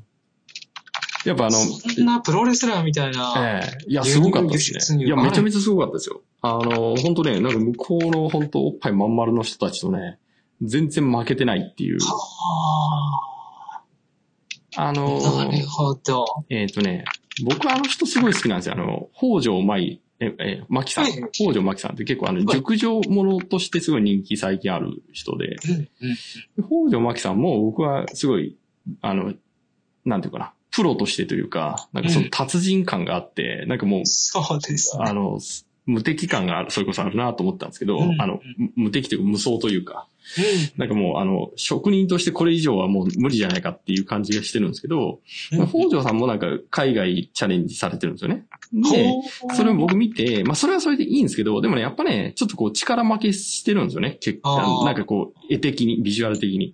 うんうん。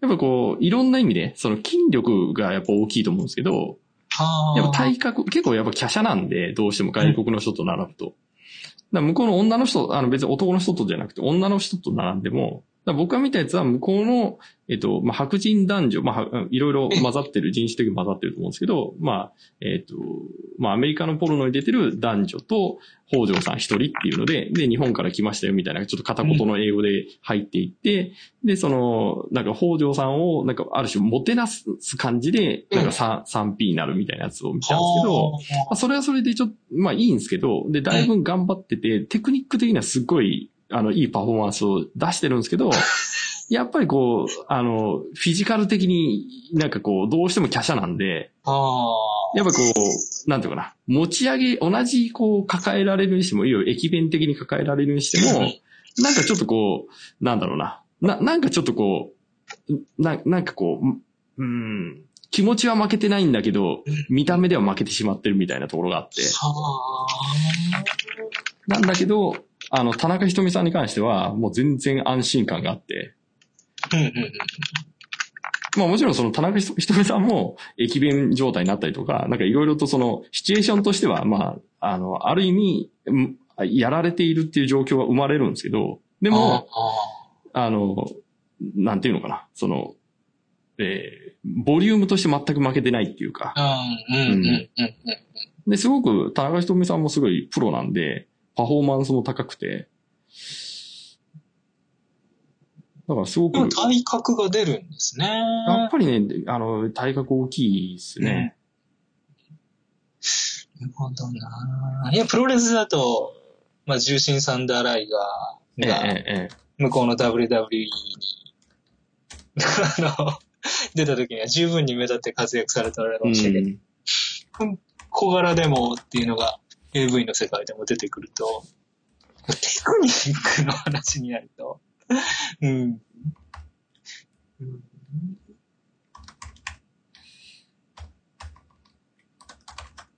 えっ、とね、そういう意味で言うとね、えっ、と、名前を今思い出したいんですけど、えっ、と、あの人、えっ、と、マリカさん。長谷マリカさん。長谷まりかさん。ええは、すごく僕は、あの、いいいい活躍をされてるなと思ってましたね。うん、うん、うん。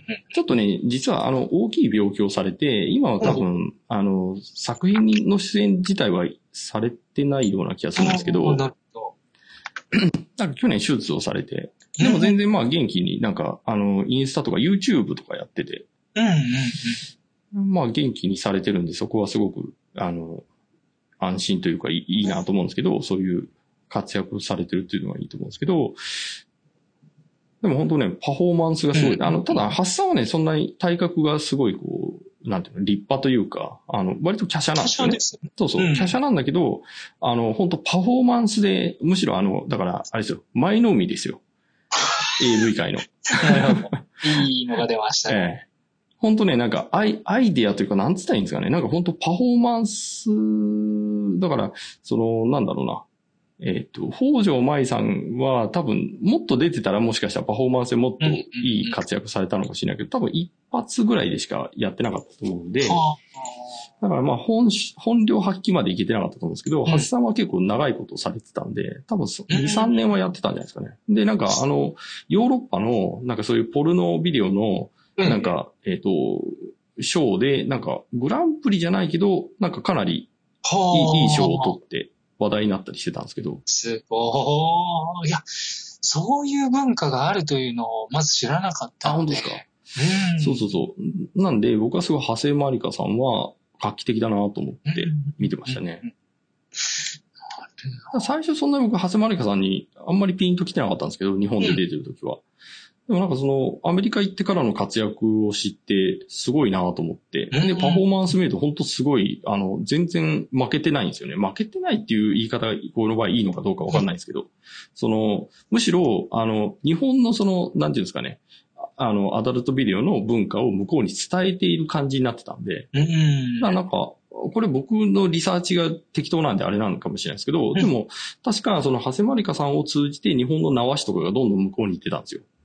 はあ。なんこういっで、た海外の、まあ、ご活躍っていうのは、こう、本当に今日のお話聞くまで、あんまり触れたことがない全くなかったぐらいなんですけど、何でこう入ってくるものですかね？うーんまあやっぱり X ビデオとかじゃないですかね。あまあ最近だとポリン、えっと、ポルンハブでしたっけ？うんうん。とか、見てると、なんかそそこで日本人が出てきたりすると、その日本のフィルタリングで調べると、まあ日本人がいっぱい出てきますけど、ええで海外のやつをずっと見てるときに、たまに日本人が入ってくるというと、やっぱマリカさんがすごい入ってくるんですよね。なるほど。で、すごいなと思って。なるほど、グローバルですね。グローバルなんですかわかんないですよね。で、ひとみさんとかもすごい人気あるし、ひとみさんとかも普通にハッシュタグが、あの、トレンドで上が上がりますもんね、向こうで。ええ多分今でも全然、もう田中ひとか、ひとか、まあ田中で出てくる場合もあるかもしれないですけど、結構ね、上位で人気ですよ。おそらく。すごい。え本当ちょっと気をつけて見ていきたいとえええ思でね、ひとみさん結構、まあ、あの、人によってはきついって思う人もいると思うんですけど、あの、動いてるひとみさんを見ると、だいぶ印象が変わると思います。う。なるほど。ええで、さらに、えっ、と、ちょっと海外もののひとみさんはやっぱりこってりしすぎてるんで、うんちょっとついていけない人多いと思うんですけど、あの、VR で、えっ、と、田中ひとみ名義で出てるやつとかは、本当にやばいですよ。普通に、あ、めっちゃ可愛いって思うんで、あの、あのね、あの、ビジュアルをね、仕草が超えるっていうね、すごい、あの、圧巻のシーンがありましたね。失礼ですけど。いや、いやでも、本当ね、僕あの人間の魅力って本当ね、ルックスだけじゃないなって本当つくづく思ってて。あだからね、ルックスにね、騙されてはいけないっていうのは本当思いますね。あ。うん、うん、うん最近僕の友達が、あの、そのアダルトビデオで、なんかこんなすごいいいのがあったけど、僕もともとこういうこ好みじゃないんだよねっていうのを聞いて、いや、それはお前アホかって思いましたもんね。いや、そこだろうっていう、むしろそっちを見るべきだろうって思いましたね。う。なるほど。だからね、本当ね、その、ミサトマリーが僕のそういう意味ではその、その辺のこう基準になったんですよ。基準というかスタートですよね。だから見た目はすごくいいなってときめいたけど、実際に見るとそうではなかったっていうのが、なんでだろうと思ったんですよ。うん、うん、で、その、まあ、ことこれはエロに関してですよ。エロに関して、まあでも多分せ性格がいいっていうのはすごい魅力、やっぱり魅力的のすごいじ重要なとこかなと思って、うんやっぱその、は馬が合うとか波長が合うみたいなところだと思うんですけど、だから人によって違うと思うんですよ。ひとみさんみたいな人の、その、仕草やその性質みたいなのが合わない人ももちろんいると思うんで、そういう人に無理やりひとみさんが絶対いいよとは僕は言わないですけど、うん。まあ、やっぱいろんな人がいて、いろんな魅力があって、それぞれこう相性があってっていうことかなと思いますよね。うん。だからそれを無理やり自分はこういう顔の人が好きだから、この人の性質も好きなはずだって思い込むのは僕はちょっと、それは無理があるんじゃないかなって思いますね。まあもったいないですよね。そうそうそうそうそう。うん。この同じことだと、その、ビジュアルがすごく綺麗なところからのスタートで、まあ確かに。うん、あのー入っていって、こう、アレルギーが出ることがあるんですけど、うん。その中で、こう、仕草がそれを超えてくるっていうのは、すごくわかるところがあって、あの、嵐の松潤と一時期、ああ、はいはいはいはい。青い、司さんあ翼さんね。うん、司さん。あ、つかさか。青いつかさですね。司さんなんか、目も綺麗すぎて、ちょっと遠巻きだったんですけど、うん。仕草という意味では、あ、すごい人だな。ああ、すごいですね。すごい、うんすごい。うん。確かに。あの、えっ、と、何でしたっけ？えっ、と、映画、あの、テレビ番組の映画があったじゃないですか。あの、えっ、と、えっ、と、劇団一人が主役の、えっ、とうん、うんうんああれの青井司さんはやばいですよね。ゴッドタン。あ、そうそうそう、ゴッドタン、ゴッドタン。うんですね、ですね。ゴッドタンの劇場版1本目の青井司さんはやばかったですね。あ皆さんすごい上手にさ。グッときますね。あれは本当なんか、あの、AV 女優がちゃんと女優なんだよっていうことをすごくこう、世の中に知らしめた気がしますね。うん、うん、うん、えうん。あれはやばかったですね。その点ではやっぱバラエティ枠のあの時間も、だいぶ底上げになったのかな。ああ、でしょうね。うんあると思いますね。やっぱり、すごい評価が上がったっていうのはあると思いますよ。うん。うん。同じところでやっぱ桜まなさんが僕は同じ。ああ、桜まなさんね。人気ありますよね。仕草がうん。素晴らしい。うん、僕はね、ちょっとね、桜まなさんはね、どんどん離れていってますね。なんかうん乗れないなっていうことに、なんか毎回気づいていってる気がします。僕は本当なんかもう波長でしょうね。別にあの、桜まなさんがいけないというわけじゃなくて、うんうんうん。なんか僕の気分がそっちに向かないっていうだけだと思いますね。わかります、わかります。うん多々あることだ。うん。そうですね。ちょっとこ、このあたり僕はあんまりスルーの人多いかな。まあ、原沙織さん、相田桜さんうなんかん。ですね。2010年に入ると、ああ、なるほど。また AKB からの方そうですね。は。山口理子さんがいて。僕なんかあんまりこの山口理子さんとかはピンと来てなかったですね。うん。特に AKB に思い入れがなかったっていうのもあるけど、やなんか、きっとそういうことでしょうねう。ん。いや、でもね、この人の出てるもの自体にもあんまりなんか乗れなかった気がしますね。星野飛鳥さんっていうのも僕はあんまりなんか乗ってなかったですね。うん。なんかちょっと、いやいややってる感はなんか感じてた気がしますけど。というのが結構人気の方で、短かったですね。うん。そ、そこになんか燃える人もまあもちろんいると思うんで、うん。そういうニーズあったんですよね。けど、身の上が不幸すぎて抜けないっていうあーあ、話。そうなんですね。えーちょっとあんまり裏側を僕は知らなかったんで。うん。栗川里奈さん。っていうのは、ちょっと僕は、あの、なんか、それこそ見た目でなんか違うなって思ってましたね。その、あの、すごい、あの、なんだろうな。なんか綺麗可愛いっていうことに当てはまるんだと思うんですけど、うんなんか僕はこの人じゃないんだろうなって思ってて、あーあえて見てなかったですね。うん。すごくお綺麗に、ちょうどいいな、ちょうどいいな。僕、その人の西野桃香さん大好きですよ。ああ、西山桃香さんも確か乳輪がちっちゃい人ですよね。サイズの割に。ええすごい爆乳でしたよね。そうですね、グラマラスな方ですね。で、小向井美奈子さんですね。小向井美奈子さんは僕はもう、あの、後期のダルンダルンになるほどいいねって思ってましたね。僕は食したことがないです、ね。あ、本当ですか？いや、もう、ただ話題性をバッチリで、その、まあね、タレントの時大好きでした。ああ、わかります。うん僕も好きでしたね。で、小向井美奈子さんは、あの、確か無敵ですよね、小向井さんも。そうですね。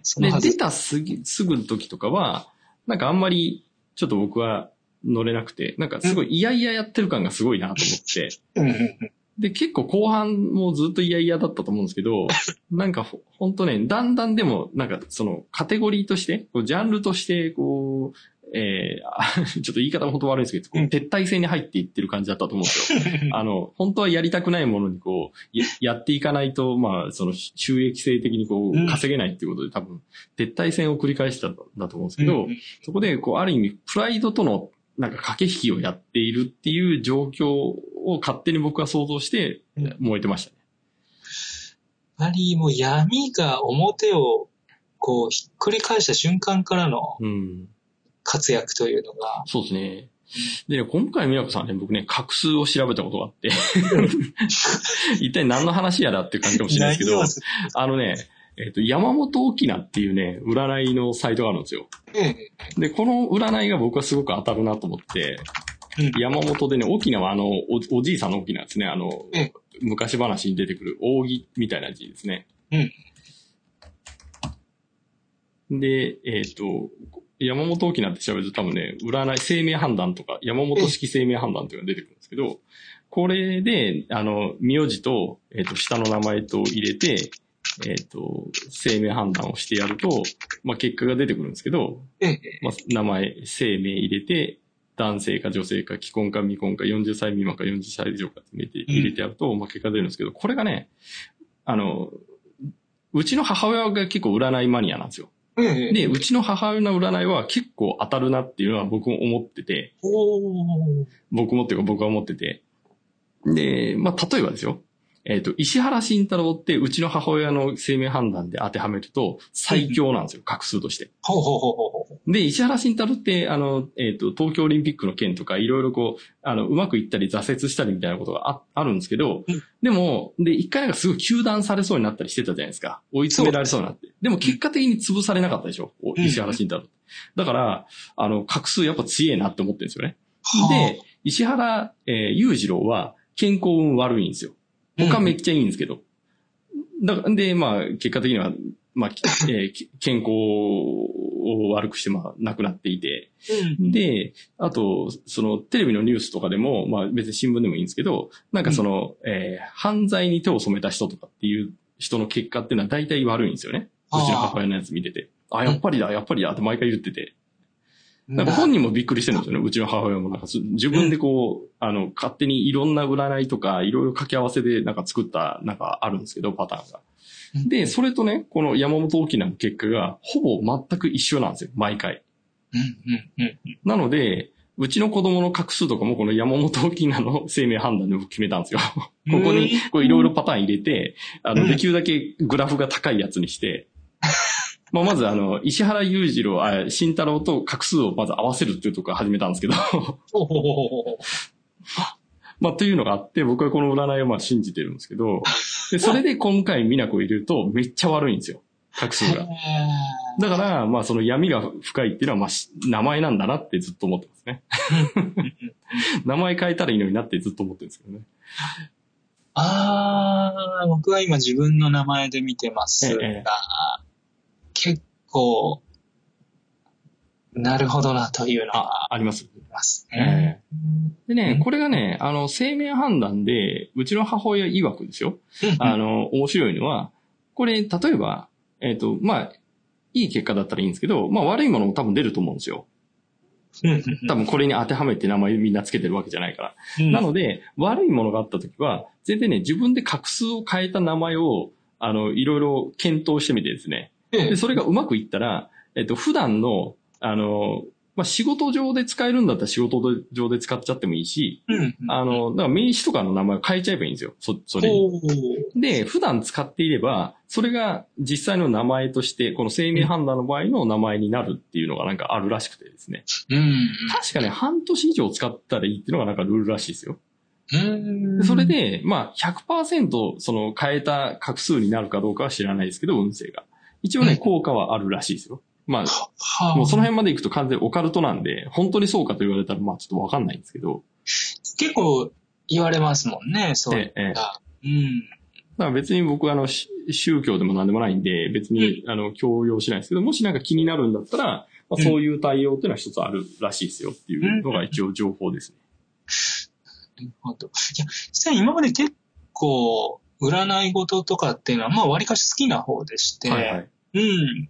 こういった画数のものもいろんなところで見ておいたんですが、自分の画数そんなに悪くないんですよ、どあそうなんですね。うん。僕はね、幼少期がすっごい悪くて、ほうほうほうほう。なんか、うちの母親とかに言わすと、あんたよく今まで死なずに生きてきたなって言われたんですけど、ああ。うんうんうん。まあ一応ね、僕も大、僕は大器晩成っぽかったんで、まあいいやと思ってるんですけど、まあそのうち良くなるだろうっていうことで。うんうんまあでもね、本当ね、石原慎太郎はすごいですよ。い今まで僕がいろいろ調べた中では、一番いい画数でしたね。うん。うん。なんか棒グラフみたいな多分、ちょっとブラウザーで出ないのもあるかもしれないですけど、出ると思うんですけど、結果に。あれがね、全部ね、もうほぼ全部埋まってるんですよ。石原慎太郎って。ああ。埋まるというのは、あの、まあ、えっ、と、多分100が一番上だったと思うんですけど、もう全部98とか99とか、なんかそういうのばっかり並んでましたね。円グラフの、あ、え円、ああ、そうそうそう、円円グラフもそうだし、なんか棒グラフみたいなのも出ると思うんですけど、なんかどっちももう満杯って感じでしたね。もう振り、全部振り切ってる感じでしたね。パラメーターが。うん、うん、うん、うんうん。すごい。ええだからまあ石原慎太郎はまあ多分死ぬまで、まああの調子で行くんだろうなと思ってますけど。今ちょっと鳴りを潜めて。そうですね。まあもうだいぶもうおじいさんですからね。うん、うん。まあ今後何があるのかは知らない すごい、なんだこれ。すごいでしょ？すごいですね。石原慎太郎はね、本当にすごいんですよ。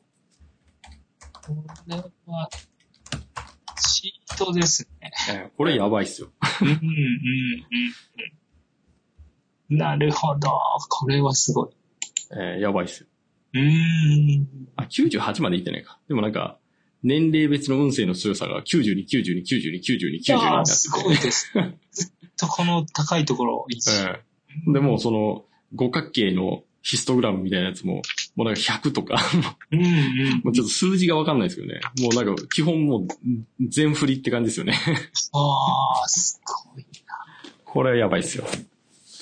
麻生太郎さんはかなり低い水準で。ああ、やっぱりね、嫌われてますからね。なるほど。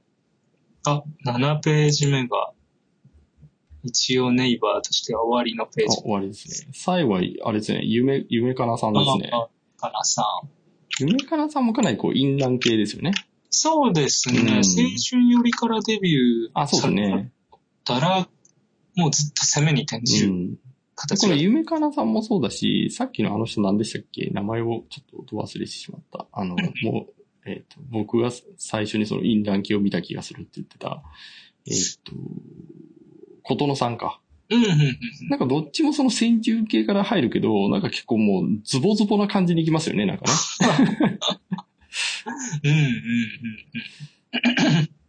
うん。でね、そういう意味では僕はそのさっき言った浅尾里香さんとか、ええ、ええ、あとね、えーっと、ちょっとね、あの、カリビアンコモとかに出てる人なんであれなんですけど、えーっと、なんかね、VR で、えーっと、一般、一般というか DMM とかで出してるのもあって、うん。えーっと、えーっとね、なんて名前だったかな？えーっと、ちょっと待ってね。えーっとね、あ、日高千秋さんっていうのがカリビアンコムでの名前なんですけど、えーっと、日高千秋さんはね、なんかもう一個別の腹、なんだえーっと、DMM でね、あ、白石玲香っていう名前でも出てて。この人のね、淫乱具合がすごいなって思ってますね。だから明るいんですよ。明るい淫乱うん。具合で、僕はね、この感じがもっと世の中に広まったらいいのになって思ってますね。こういう人がもっとなんか活躍できる、あの、世界ができると、なんかみんなハッピーだろうなって思ってます。特にあの、今の時代にすごく合ってるような気がしますけどね。うーん。なんかあの、昔篠山紀信さんが、あのカメラマンの、明るい裸っていう、あの、写真集のシリーズみたいなのをやってたんですよ。グラビアというか。あの世界観が僕すごい好きだなと思ってて、はあ、軽い裸カタカナですね。カタカナでね、明るい裸っていうなんか、写真集のシリーズっていうかなんかそういう、ポートレートのシリーズって言ったらいいんですかね。をやってて、で、もうきみんな笑顔なんですよね。うん。で、なんか、あそれこそあの、あれですよ。あの、絶対嘘の世界じゃ嘘の世界なんですけど、まあ言えば、まあそういうシーンは多分ないんですけど、まあふ、男の妄想で、あの、銭湯で、女風呂で、あの、女子たちが、うん、キャッキャ言いながらなんかおっぱい触ったりしてるみたいな、うん。そういう世界観ですよね。ああ。ええ。まあそれはもうファンタジーだぜって言われたらそれまでなんですけど、まあただそういうちょっとこう、なんていうのかな、エロに前向きな感じっていうか、うん。そういう世界観がもっとなんか出てきたらいいのになと思って、なるほど。で、そういう意味では、まあちょっとルールを、あの、法律とかになってしまうと本当は良くないんですけど、あの、アメリカとかって、なんか確か長谷まりかさんが言ってたんですけど、あの、えっ、と、いわゆるポルノビデオを撮るときに、うん。あの、苦しそうな顔したらダメらしいんですよ。ああ、それは聞いたこと。ええなんか苦しそうな顔をしたらカットかかっちゃうらしくて、とにかく楽しそうに、嬉しそうにセックスをしないといけないっていうのがなんかルールなんですよね。だからそれは女の人をなんか、えっ、と、いいじめてるような表現になってはいけないっていうのがなんかあるらしいんですけど、まあ、ちょっとそういう、あの、えっ、と、ルールというよりは、なんかその前向き、セックスを前向きにう捉えているっていう表現がもっと世の中に出てもいいんじゃないかなとは思いますよね。うん。コンテンツとしてもだいぶ明るくなってきましたけどね。いや、なってますよね。最近ね、なんか、ハメ撮りとかも、あの、結構そういう世界観が増えてきたなとは思いますね。ああ、言わんとしてることはすごくわかりますね。ただね、うんハメ撮り自体に僕あんまり乗れないんで、うんそんなに接してないんですけど、なんとなくなんかあの予告編とかを、なんかその、なんだろうな、えエログ、えエロブログって言ったらいいんですかね。エログって言ったらいいんですかね。そういうところでなんか、たまに見見るときに、あの、だいぶ価値観変わってきたんだなっていうのは思いますね。それは素人さんのやつですよね。うーん、まあ、素人とされるやつですよね。うん、まあ、半、はい半素人といえええまあ、そうですよね。うん。それはなんか時代にマッチしてるのかなって気がしますね。うんうんああいった、まあ、結構無修正で出るじゃないですか。ハメ撮り系っていうのなんが。ありますね。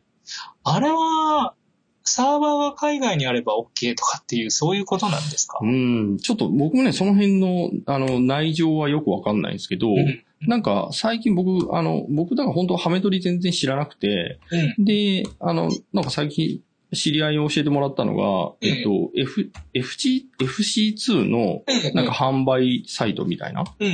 のを教えてもらって、なんかすごい盛り上がってんだよって言って、まあ、インディーズのアダルトビデオですよね。だからほんあの、全然その、えっ、と、プロダクションになってない個人が、えっ、と、そういうアダルトビデオを撮って販売してるっていう、うんまあ、いわゆる同人漫画とかを売っていたサイトが、なんかそのまま延長上でビデオも売ってるみたいな雰囲気に僕には見えるんですけど、なんかそういうところの盛り上がりを見ると、なんかちょっと時代が変わりそうな気配はしますよね、確かにね。うん。うん。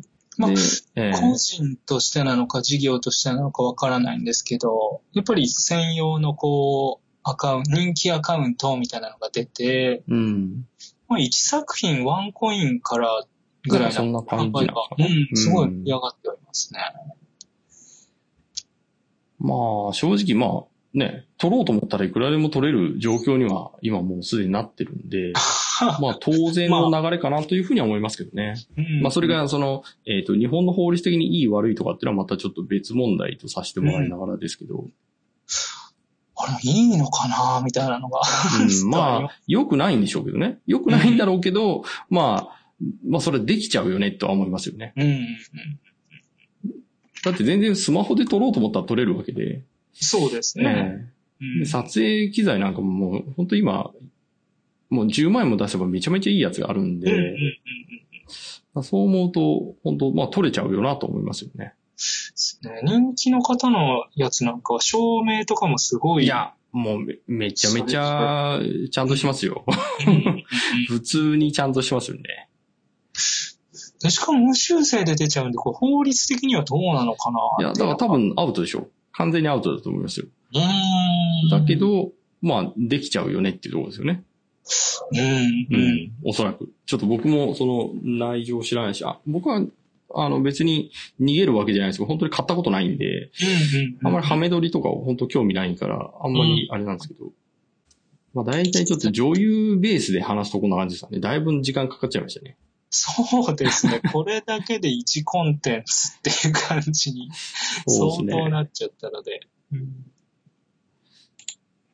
まあ僕は基本的には、なんかその、えっ、と、絶対こういうタイプが、しか見ないとかっていうのはできるだけ避けたくて、うんできるだけいろんなものを見たいなとは思ってるんですよね。うん。まあそれも昔からずっとそうで、だからまあ SM も見るし、いわゆるノーマルなやつも見るし、まあハメ撮りも一応見るには見たことがあるし、で、まあスカトロとか、なんかいわゆるアロマ企画みたいなやつですよね。アロマ企画的なやつはもう一通り全部見ないといけないなと思ってたし、うん。で、あの、まあいわゆる企画ものみたいなのも一応、あの、それなりには、あの、見たつもりなんですけど、で、まあ、あとその、フフェチ的なものでもその巨乳も貧乳も、あとその、なんだろうな、太いとか細いとか、うん。であと背が高いとか低いとか。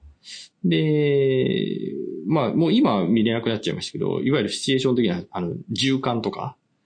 ああれオランダの法律でみんなできなくなっちゃったんですけど、あそうなんですね。そうなんです。よ。うん。オオランダが絶対ダメっていうことになって、で、結局みんな出せなくなったっていうのがうん。流れなんですけど、で、えー、あと、どういうのがあるのかな。まあ、あの、縛りみたいなのもそうだし、うん。まあ、あと、生出てくるともうダメなんですよね。ああ、そうですか。うん。うんあと、あの、全体ものとか。全体はすごい僕は、あの、可能性があるなってずっと思ってるんですけど、あの、全身タイツですね。ああ、ええなるほど、なるほど。全身タイツものとか、まあ、あと、まあ、全身タイツ言うと、あの、ああいうのもありますけどね、あの、ちょっと危ないですけど、あの、えっ、と、真空パックするやつとか。ああ、ありますねね。ええ、ええ。ああいうのとか、あと、まあ、あの、えっ、と、ギガとか、あの、ヒロインものですよね。あの、ヒロインピンチ的なやつ。あの、ああ、まあ、ありますよウルウルトラの母みたいなやつもあるけど、うあの、普通に戦隊もので、あの、変身する前だったり、変身した後とか、変身を解除させられるとか、なんかそういうやつとか。メインマスクつけたまま。あ、そうです、そうです。マスクつけたままだったり、マスクが剥がれたりとか、その辺の、こう、いあの、いろんなシチュエーションですよね。うん。まあそういうのとか。まああとちょっとえぐいとこでいくと、その障害者ものとかですよね。ああ、うんまあ、そういうのとか、まあできるだけなんか、あまあ、だから、あとは年齢的なやつもそうですよね。若い、若いから、まあ、あんまり若すぎると僕やっぱダメだなと思ってて、あの、それは倫理的にっていうよりはなんか、全然その、あの、さっき言ってた、その、なんていうんですかね、僕のエロの真髄が、やっぱりその、だらしないっていうところに行かないといけないんで、あの、若すぎるとだらしなくないんですよね、いろんな意味で。なるほど。うん、うん。なんかそこに至っていないっていうところがあって、で基本はもう分かった上でちょっともう、あの、もうななんかこう、な開き直ってるっていうか、こう、だらしなくなってほしいんで、うんどっちかというと上になっちゃうんですけど、まあそのおばあちゃんから、まあ、あの、まあ、言っても、まあ20代とか、うんまあ10代後半から、まあ、あの、おばあちゃんみたいな人まで。うん。で、ああとは、やっぱ忘れていけないのは、おあの、男の子系ですよね。ニューハーフとか。ああ、いや、出てますもんね、うん早見で。で、やっぱりゲイとかもちゃんと見ないといけないなと思ってたし、で、えっ、と、そんなもんですかね。なんかそういうトランスジェンダーみたいなやつとか。そういうのも一通り全部なんかその真髄は知りたいなと思って。うんだから貧乳、全然僕なんかさっきおっぱい大きい人の乳輪が大きいちっちゃいの話してたんですけど、うん乳輪がちっちゃいっていうのも、まあ一つのフェチだと思うんですよね。だから乳輪がちっちゃくてそれがむしろいいっていう人ももちろんいるし、そうですね。造形をきれいに見えたり、うん的には、うん。やっぱなんかいろんな魅力はあるなと思いますよね。うんやっぱそう、せ千差万別というか、なんか、十二、十色というか、十二十色っていうか、まあいろんな、あの、魅力っていうのがあるんだなと思ってるんですけど、うん。まあ、そういう中でも、やっぱり僕は立花理子だったなっていうのはありますね。未だに見ますからね。ええうん。なんかね、フラット感があるんですよね。なんか僕の中で。うん何がフラットかっていうのはよくわかんないんですけど。わかんないですね。まあそんなところですかね。最近熱いのは誰なんだろうな。最近僕は、あ、そうだそうだ、僕ね、最近熱い人はね、えっ、とね、えっ、と、すぐ、すぐ出るかな。名前がね、全然もう覚えられなくて。えっ、と、なんかどっちかというと、えっ、と、まあパフォーマンスの高さが魅力なんですけど、えっ、とね、ちょっと待って、今ちょっと DMM の購入済み履歴からちょっと辿ろうとしますけど、あ、この人は高杉まりさんっていう人はね、僕はすごい注目してますね。ええ。この人のね、あの、パフォーマンスはすごい高いですね。うーん。あの、前、あれですね、あの、マンさんにはね、あの、ゴーグルで、VR ゴーグルで、で、あの、マイクチェックしてるのがすごいいいよって言って見てもらった人ですね。なるほど、なるほど。ええ、ええ、ええ。ちなみにね、その作品はね、高杉まりの歌たね彼女にこっそりいたずらっていうコンテンツですけど、VR でね、こう、あの、えーコンテンツの冒頭に、あの、なんか、う、まあ、歌たねなのかよくわかんないですけど、なんかこう、顔、顔のドアップから始まって、で、なんか起きたみたいなこと言って、で、マイクのチェックしようかみたいなとこから入るんですね。普通に可愛らしい。そう、普通でしょ。全然正直ルックスだけで僕はこの高杉まりさんで多分止まったってことはなくて、うん。なん、なんだったのかな？なんなんかね、あ、確かね、サンプルであの動画が流れてなかったか？あ、ないか。な、なんで知ったんだろ。うな？なんかの多分エロブログだと思うんですけど、なんかこれが VR でめちゃいいっていうのをなんか見たんですよね。で、あ、そんなにいいんだと思って、DMM のレビューを見たら、め、め、めっちゃみんな高評価で、なんか名作とか、最高とかが並んでて、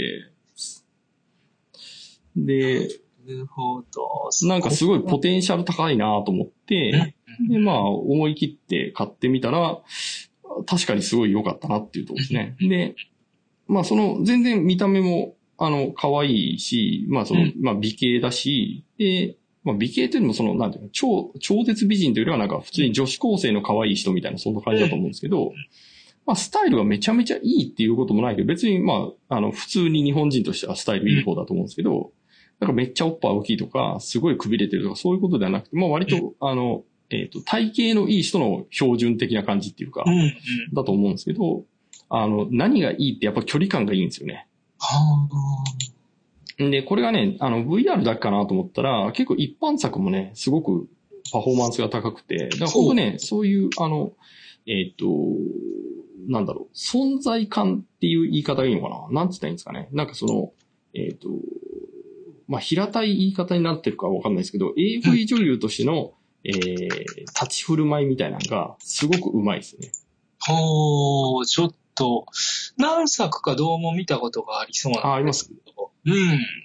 気をつけて見てみます。そうですね。あのね、普通に見てしまうと、多分スルッとなんか通り過ぎちゃう可能性があるなと思って、そんなにそのインパクトはないんで、あの、普通に可愛いねっていう感じで多分見ちゃうと思うんで、うんこの人のね、なんかその一挙手一投足っていうか、あの、パフォーマンスに注目してみると、なんかね、すごくね、多分頭いい人なんだと思うんですよね。うん。だか、ら、その、えっ、と、やることなすことにちゃんと意味があってやってるんですよね。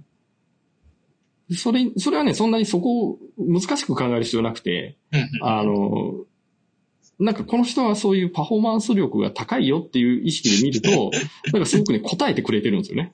うん。ちゃんと提供してるし、答えてくれてるっていうところが、すごいなって思いましたね。ほほうん。だこの人が無敵かどうかはちょっとわかんないんですけど、うん。あの、今すごく僕の中で注目してますね。なるほど。なんか可能性がすごくあるっていうか、ちょっと毎回な何を仕掛けてくるかはちょっと気になりますね。別にあの、毎作買って見てるわけでもないんですけど、うんうん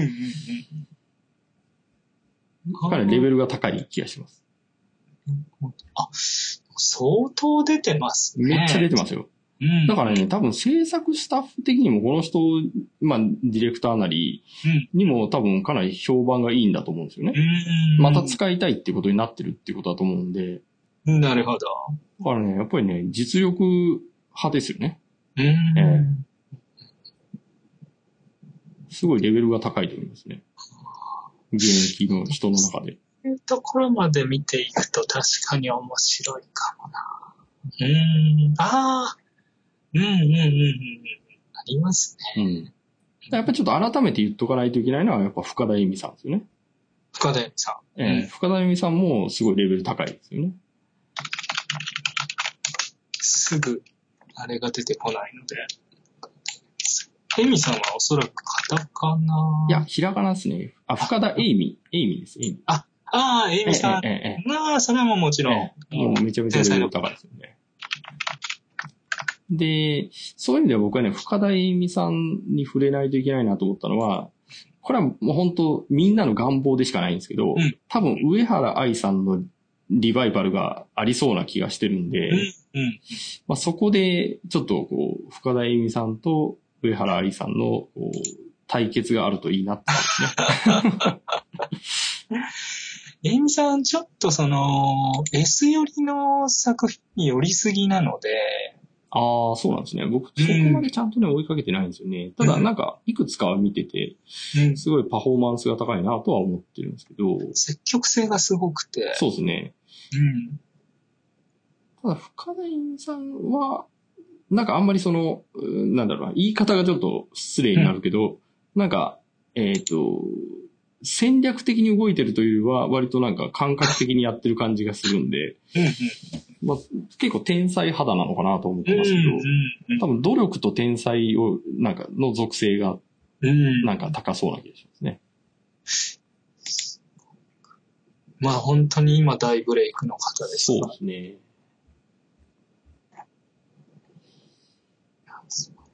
うん。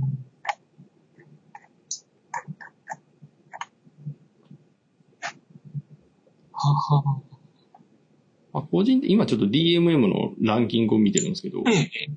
まあ、これは女優さんランキングですかね僕が見てるのは。それで言うと、多分、あれですね。多分というか、僕が今注目してるのは、やっぱり安倍美香子さんですね。うんうん。安倍美香子さんも、なんか、ちょっと今、なんか停滞気味な感じが勝手にしてるんですけど、なんかもう一皮向けれるのになってちょっと勝手に思ってますね。ああ。なんかトップスピ最初のなんかこう、ススタートダッシュのスピードはすごく良かったと思うんですけすごかったですよね。ええ一世風靡化したかど、な。ね、しましたよね。うんで、ちょっとなんか今停滞気味かなって感じが勝手にしてて、うんなんかま、まだもう一個頭抜けそうなのになっていうちょっと感じが勝手にしますけど。何様やねん発言ですよね。いやいやいやいや。いや、ああ、同じく、ああ、僕、新宮寺直さんっていう方が、あ、その人僕知らないと思うんで。ええおられるんですけど、この人は表情が上手ですね。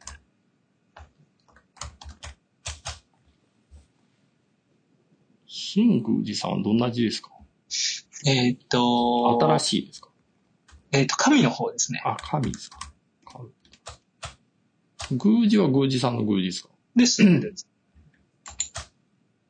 なおさんはカタカナで。あれ？でも、新宮寺の時点で出ないですね。あ、あ、あ、字は寺ですね。あ、うんですねですね。ああ、そうなんですね。へえ。あんまり僕知らないですね。うんうん。うーん。あ、本当に乳輪がでかい人ですね。そうなんですねへー。これが。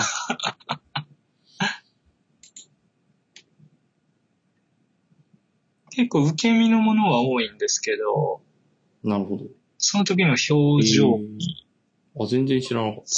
天性のものかなとも思うんですああ、そうけど、なんですね。うん、最近の人ですか？割と最近じゃないかなと。思いますが、何かで検索した時に、あの、作品数が多かったので、確かにいっぱい出てますね。うーん。ああ。ああ、でも確かに全部評価高いですね。うん、うん。4.4、4を下回ってるものがほとんどないですね。うんええすごいですね。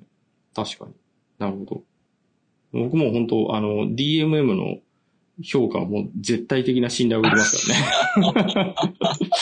あの、文章が入ってるやつに関しては。なるほど、なるほ昔ね、これ、DMM って今でも名前って出るんですけど、あ、出てますね。これでね、あの、ゼンジーペンギンさんという人がいて、レビュアーで。僕、ゼンジーペンギンさんのレビューばっかり見てましたからね。もうそのレビューだけ見てる時がありましたね。なんかね、なんだったかな確か一人称が、主語が、あの、拙者なんですよね。で、なんかちょっと古臭い言い回しをする人で、はあ。なんかね、こう、すごくいいなと思って見てましたね。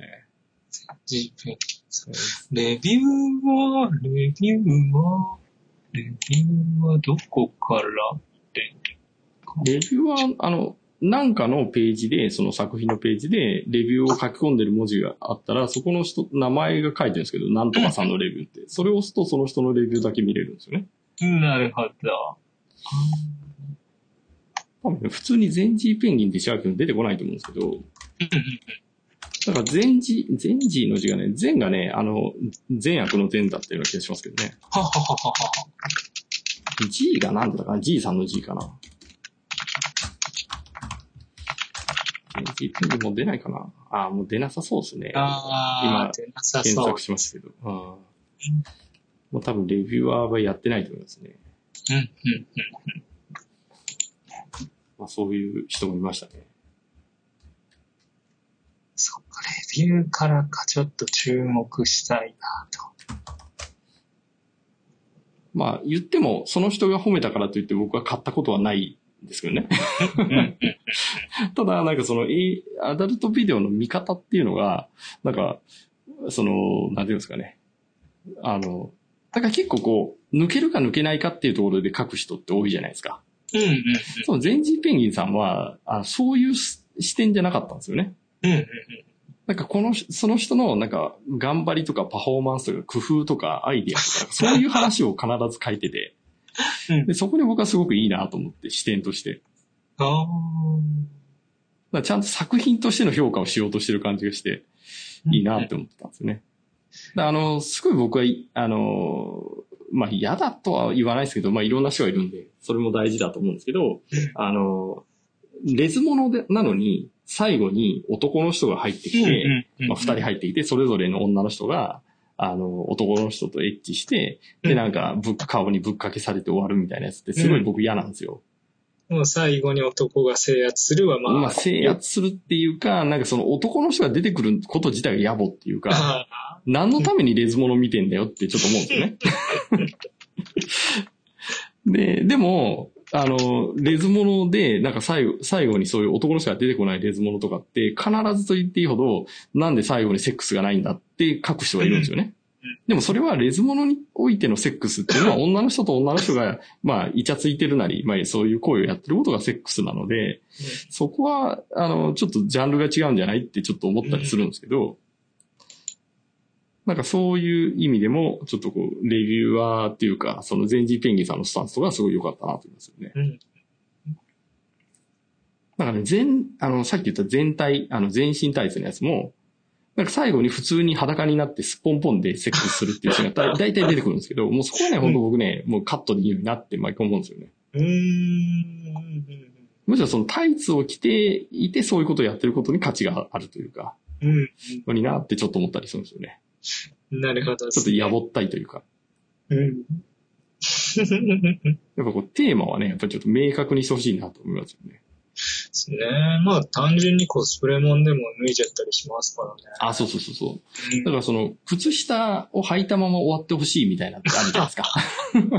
うんそう言うんですよね。もうタイツを破ってもいいんだけど、うん。うん。最後までタイツはな何かしら残っといてほしいみたいな、うんそういうところですよね。やっぱこう願望っていうのはこう、あのみんな一緒じゃないんで、やっぱこう、ジャンルにする限りはやっぱり最後まで貫いてほしいなっていうのがうんありますよね。そうしないとね、全部一緒になっちゃうんで、まあそうですね。ビジュアルにしても。そうなんですよ。で、それ、ちょっとね、桜まなさんが僕ちょっとダメになってきてるのは、なんかそれがあるような気がして、はなんか。毎回桜まなさんの黄金パターンみたいな、桜まなさんはこういう風になれば一番可愛いんだみたいなところになんか落としていってる感じがして、ちょっと乗れないっていうところかなって勝手に思ってるんですけどね。ちょっと最近のちゃんと見てないんで、もう最近すごいんだよってことかもしれないですけど。ああ。うん。なるほど。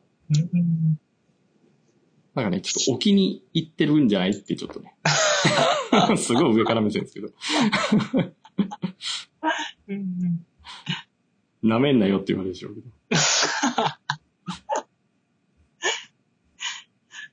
各女優さん言われてみれば黄金パターンはあるかもしれないですからうん。いや、それもね、すごい大事だと思うんですよね。やっぱりその一番いいパフォーマンスっていうのはやっぱりね、あの、みんな求めてるものなんで、うんやっぱりそういう鉄板の感じっていうのはすごく大事だとは思うんですけど、やっぱりちょっとね、こう、チャレンジっていうか、こう、冒険を僕は見たいなって思いますね。なるほど。まあ、いろんな球投げれる人だといいですけど、決めは内角低め、ストレートみたいな。だからね、まあ、まあ、しゃあないとは思うんですけどね。うん大体みんなパターンが似てくるっていうのもわかるんですけど。うん。あ、そうそう。だからそういう意味ではね、もう、ポテンシャルはめちゃめちゃえーあるのはわかるんだけど、僕は乗り切れてないのが、あの、坂道ミルさんですね。存じないっすあ、ね本当ですか？なんかね、S1 の人なんですね。今ちょっと50%オフセールの DFM のバナーで見ましたけど。すごいね、死を吹くんですよ。あの、パフォーマンス高いんですよ。ええで、すごい前向きに明るいセックスをする人でう、んすごくいいんですけど、なんかね、本当ね、パターンがね、すごい毎回一緒になってて、うんなんかもっといけんのになっていう、ちょっとこう、もどかしさを感じますね。あー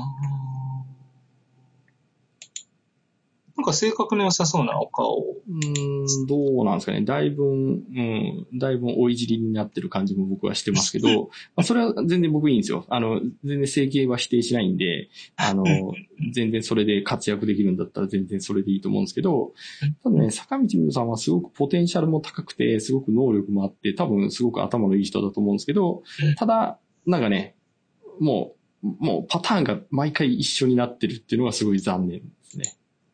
うーん。シチュエーションが一緒でもいいと思うんですよ。ただ、なんか今回はこういうチャレンジがあるよっていうのをぜひ見たいっていう感じしますね。もっといけるはずって か、勝手な応援ですけどね。うん本当、坂道ミルさんはね、一回見る価値はあると思います。うん。何ダジャレをこんなところで？いや、めちゃめちゃ応援したいんですけど、ちょっとうん、その、その矛先が今ないっていうところがちょっはあ、と、ね、悲しいっていうところですね。語彙力の高さよっていう感じです。角度が。ああ、出られてますえね。ーめっちゃ出てますよ。うんうん。ですごい、多分、あの、S1 の中では多分一番今有望だと思いますね。うん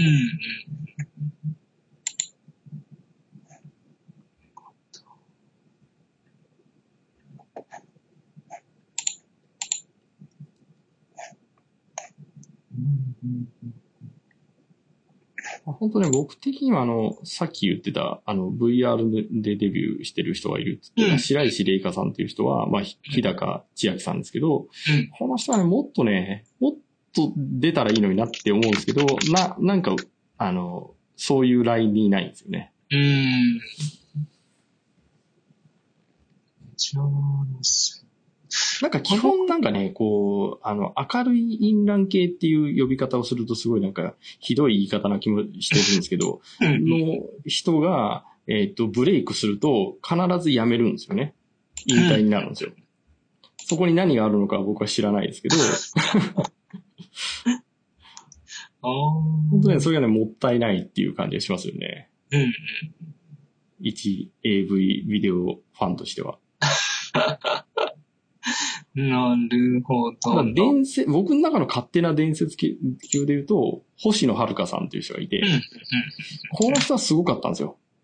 この人のね、明明るい、あの、インランセックスは本当すごかったんですよ。本当に好きなんだなっていう感じがすごいしてて、まあ、それも演技なんだよって言われたら、まあ、もうそれでいいんですけど、うん。あの、そういう風に感じてしまうぐらいの、なんかこう、ある種のセックスへの執着を明るく見せてたんですよね。うーん。だからまあ本当ね、なんか嬉しそうにセックスするっていうのは本当すごいなと思って。で、普通に、あの、美人なお姉さんって感じの人なんで、ええすごい綺麗な。そうそうそう。本当ね、僕は衝撃を受けてね、この星野遥さんね、ベスト版は絶対買っといた方がいいと思いますよ。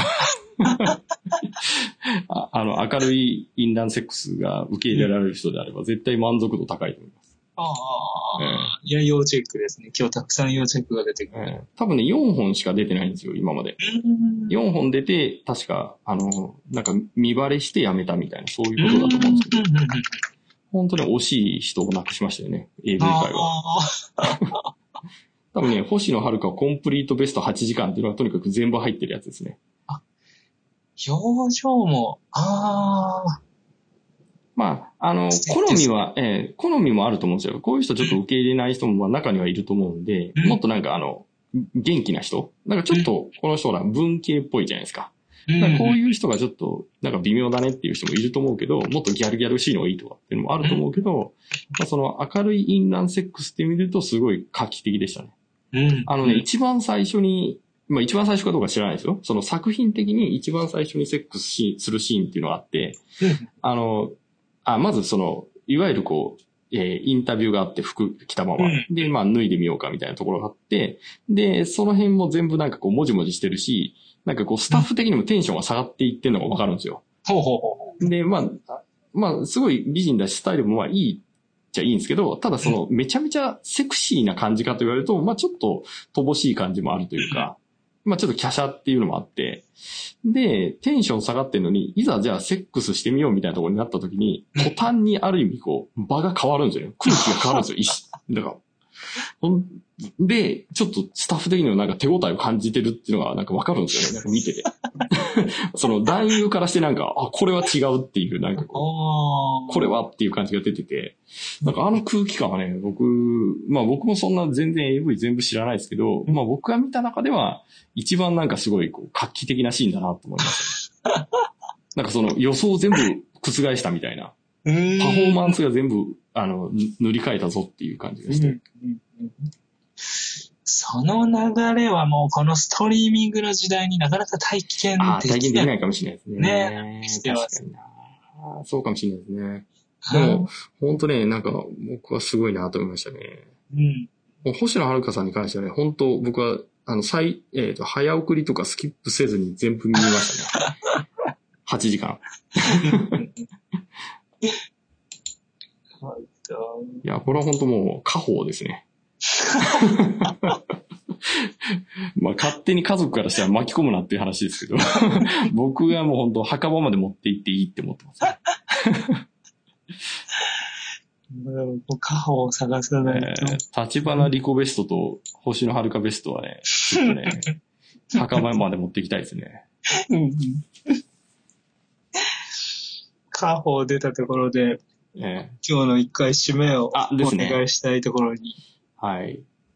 まあ、そんな感じですね。結構、結構撮ってますよ。回ってましたかね、ちゃんと。そうですね。ごめんなさい。なんか1時間とか言いながらね、もう2時間36分を過ぎましたね、今い。やー、素晴らしい長編に。えー、長編になってきましたね。これでも YouTube はやっぱりちょっと厳しいかもしれないですね。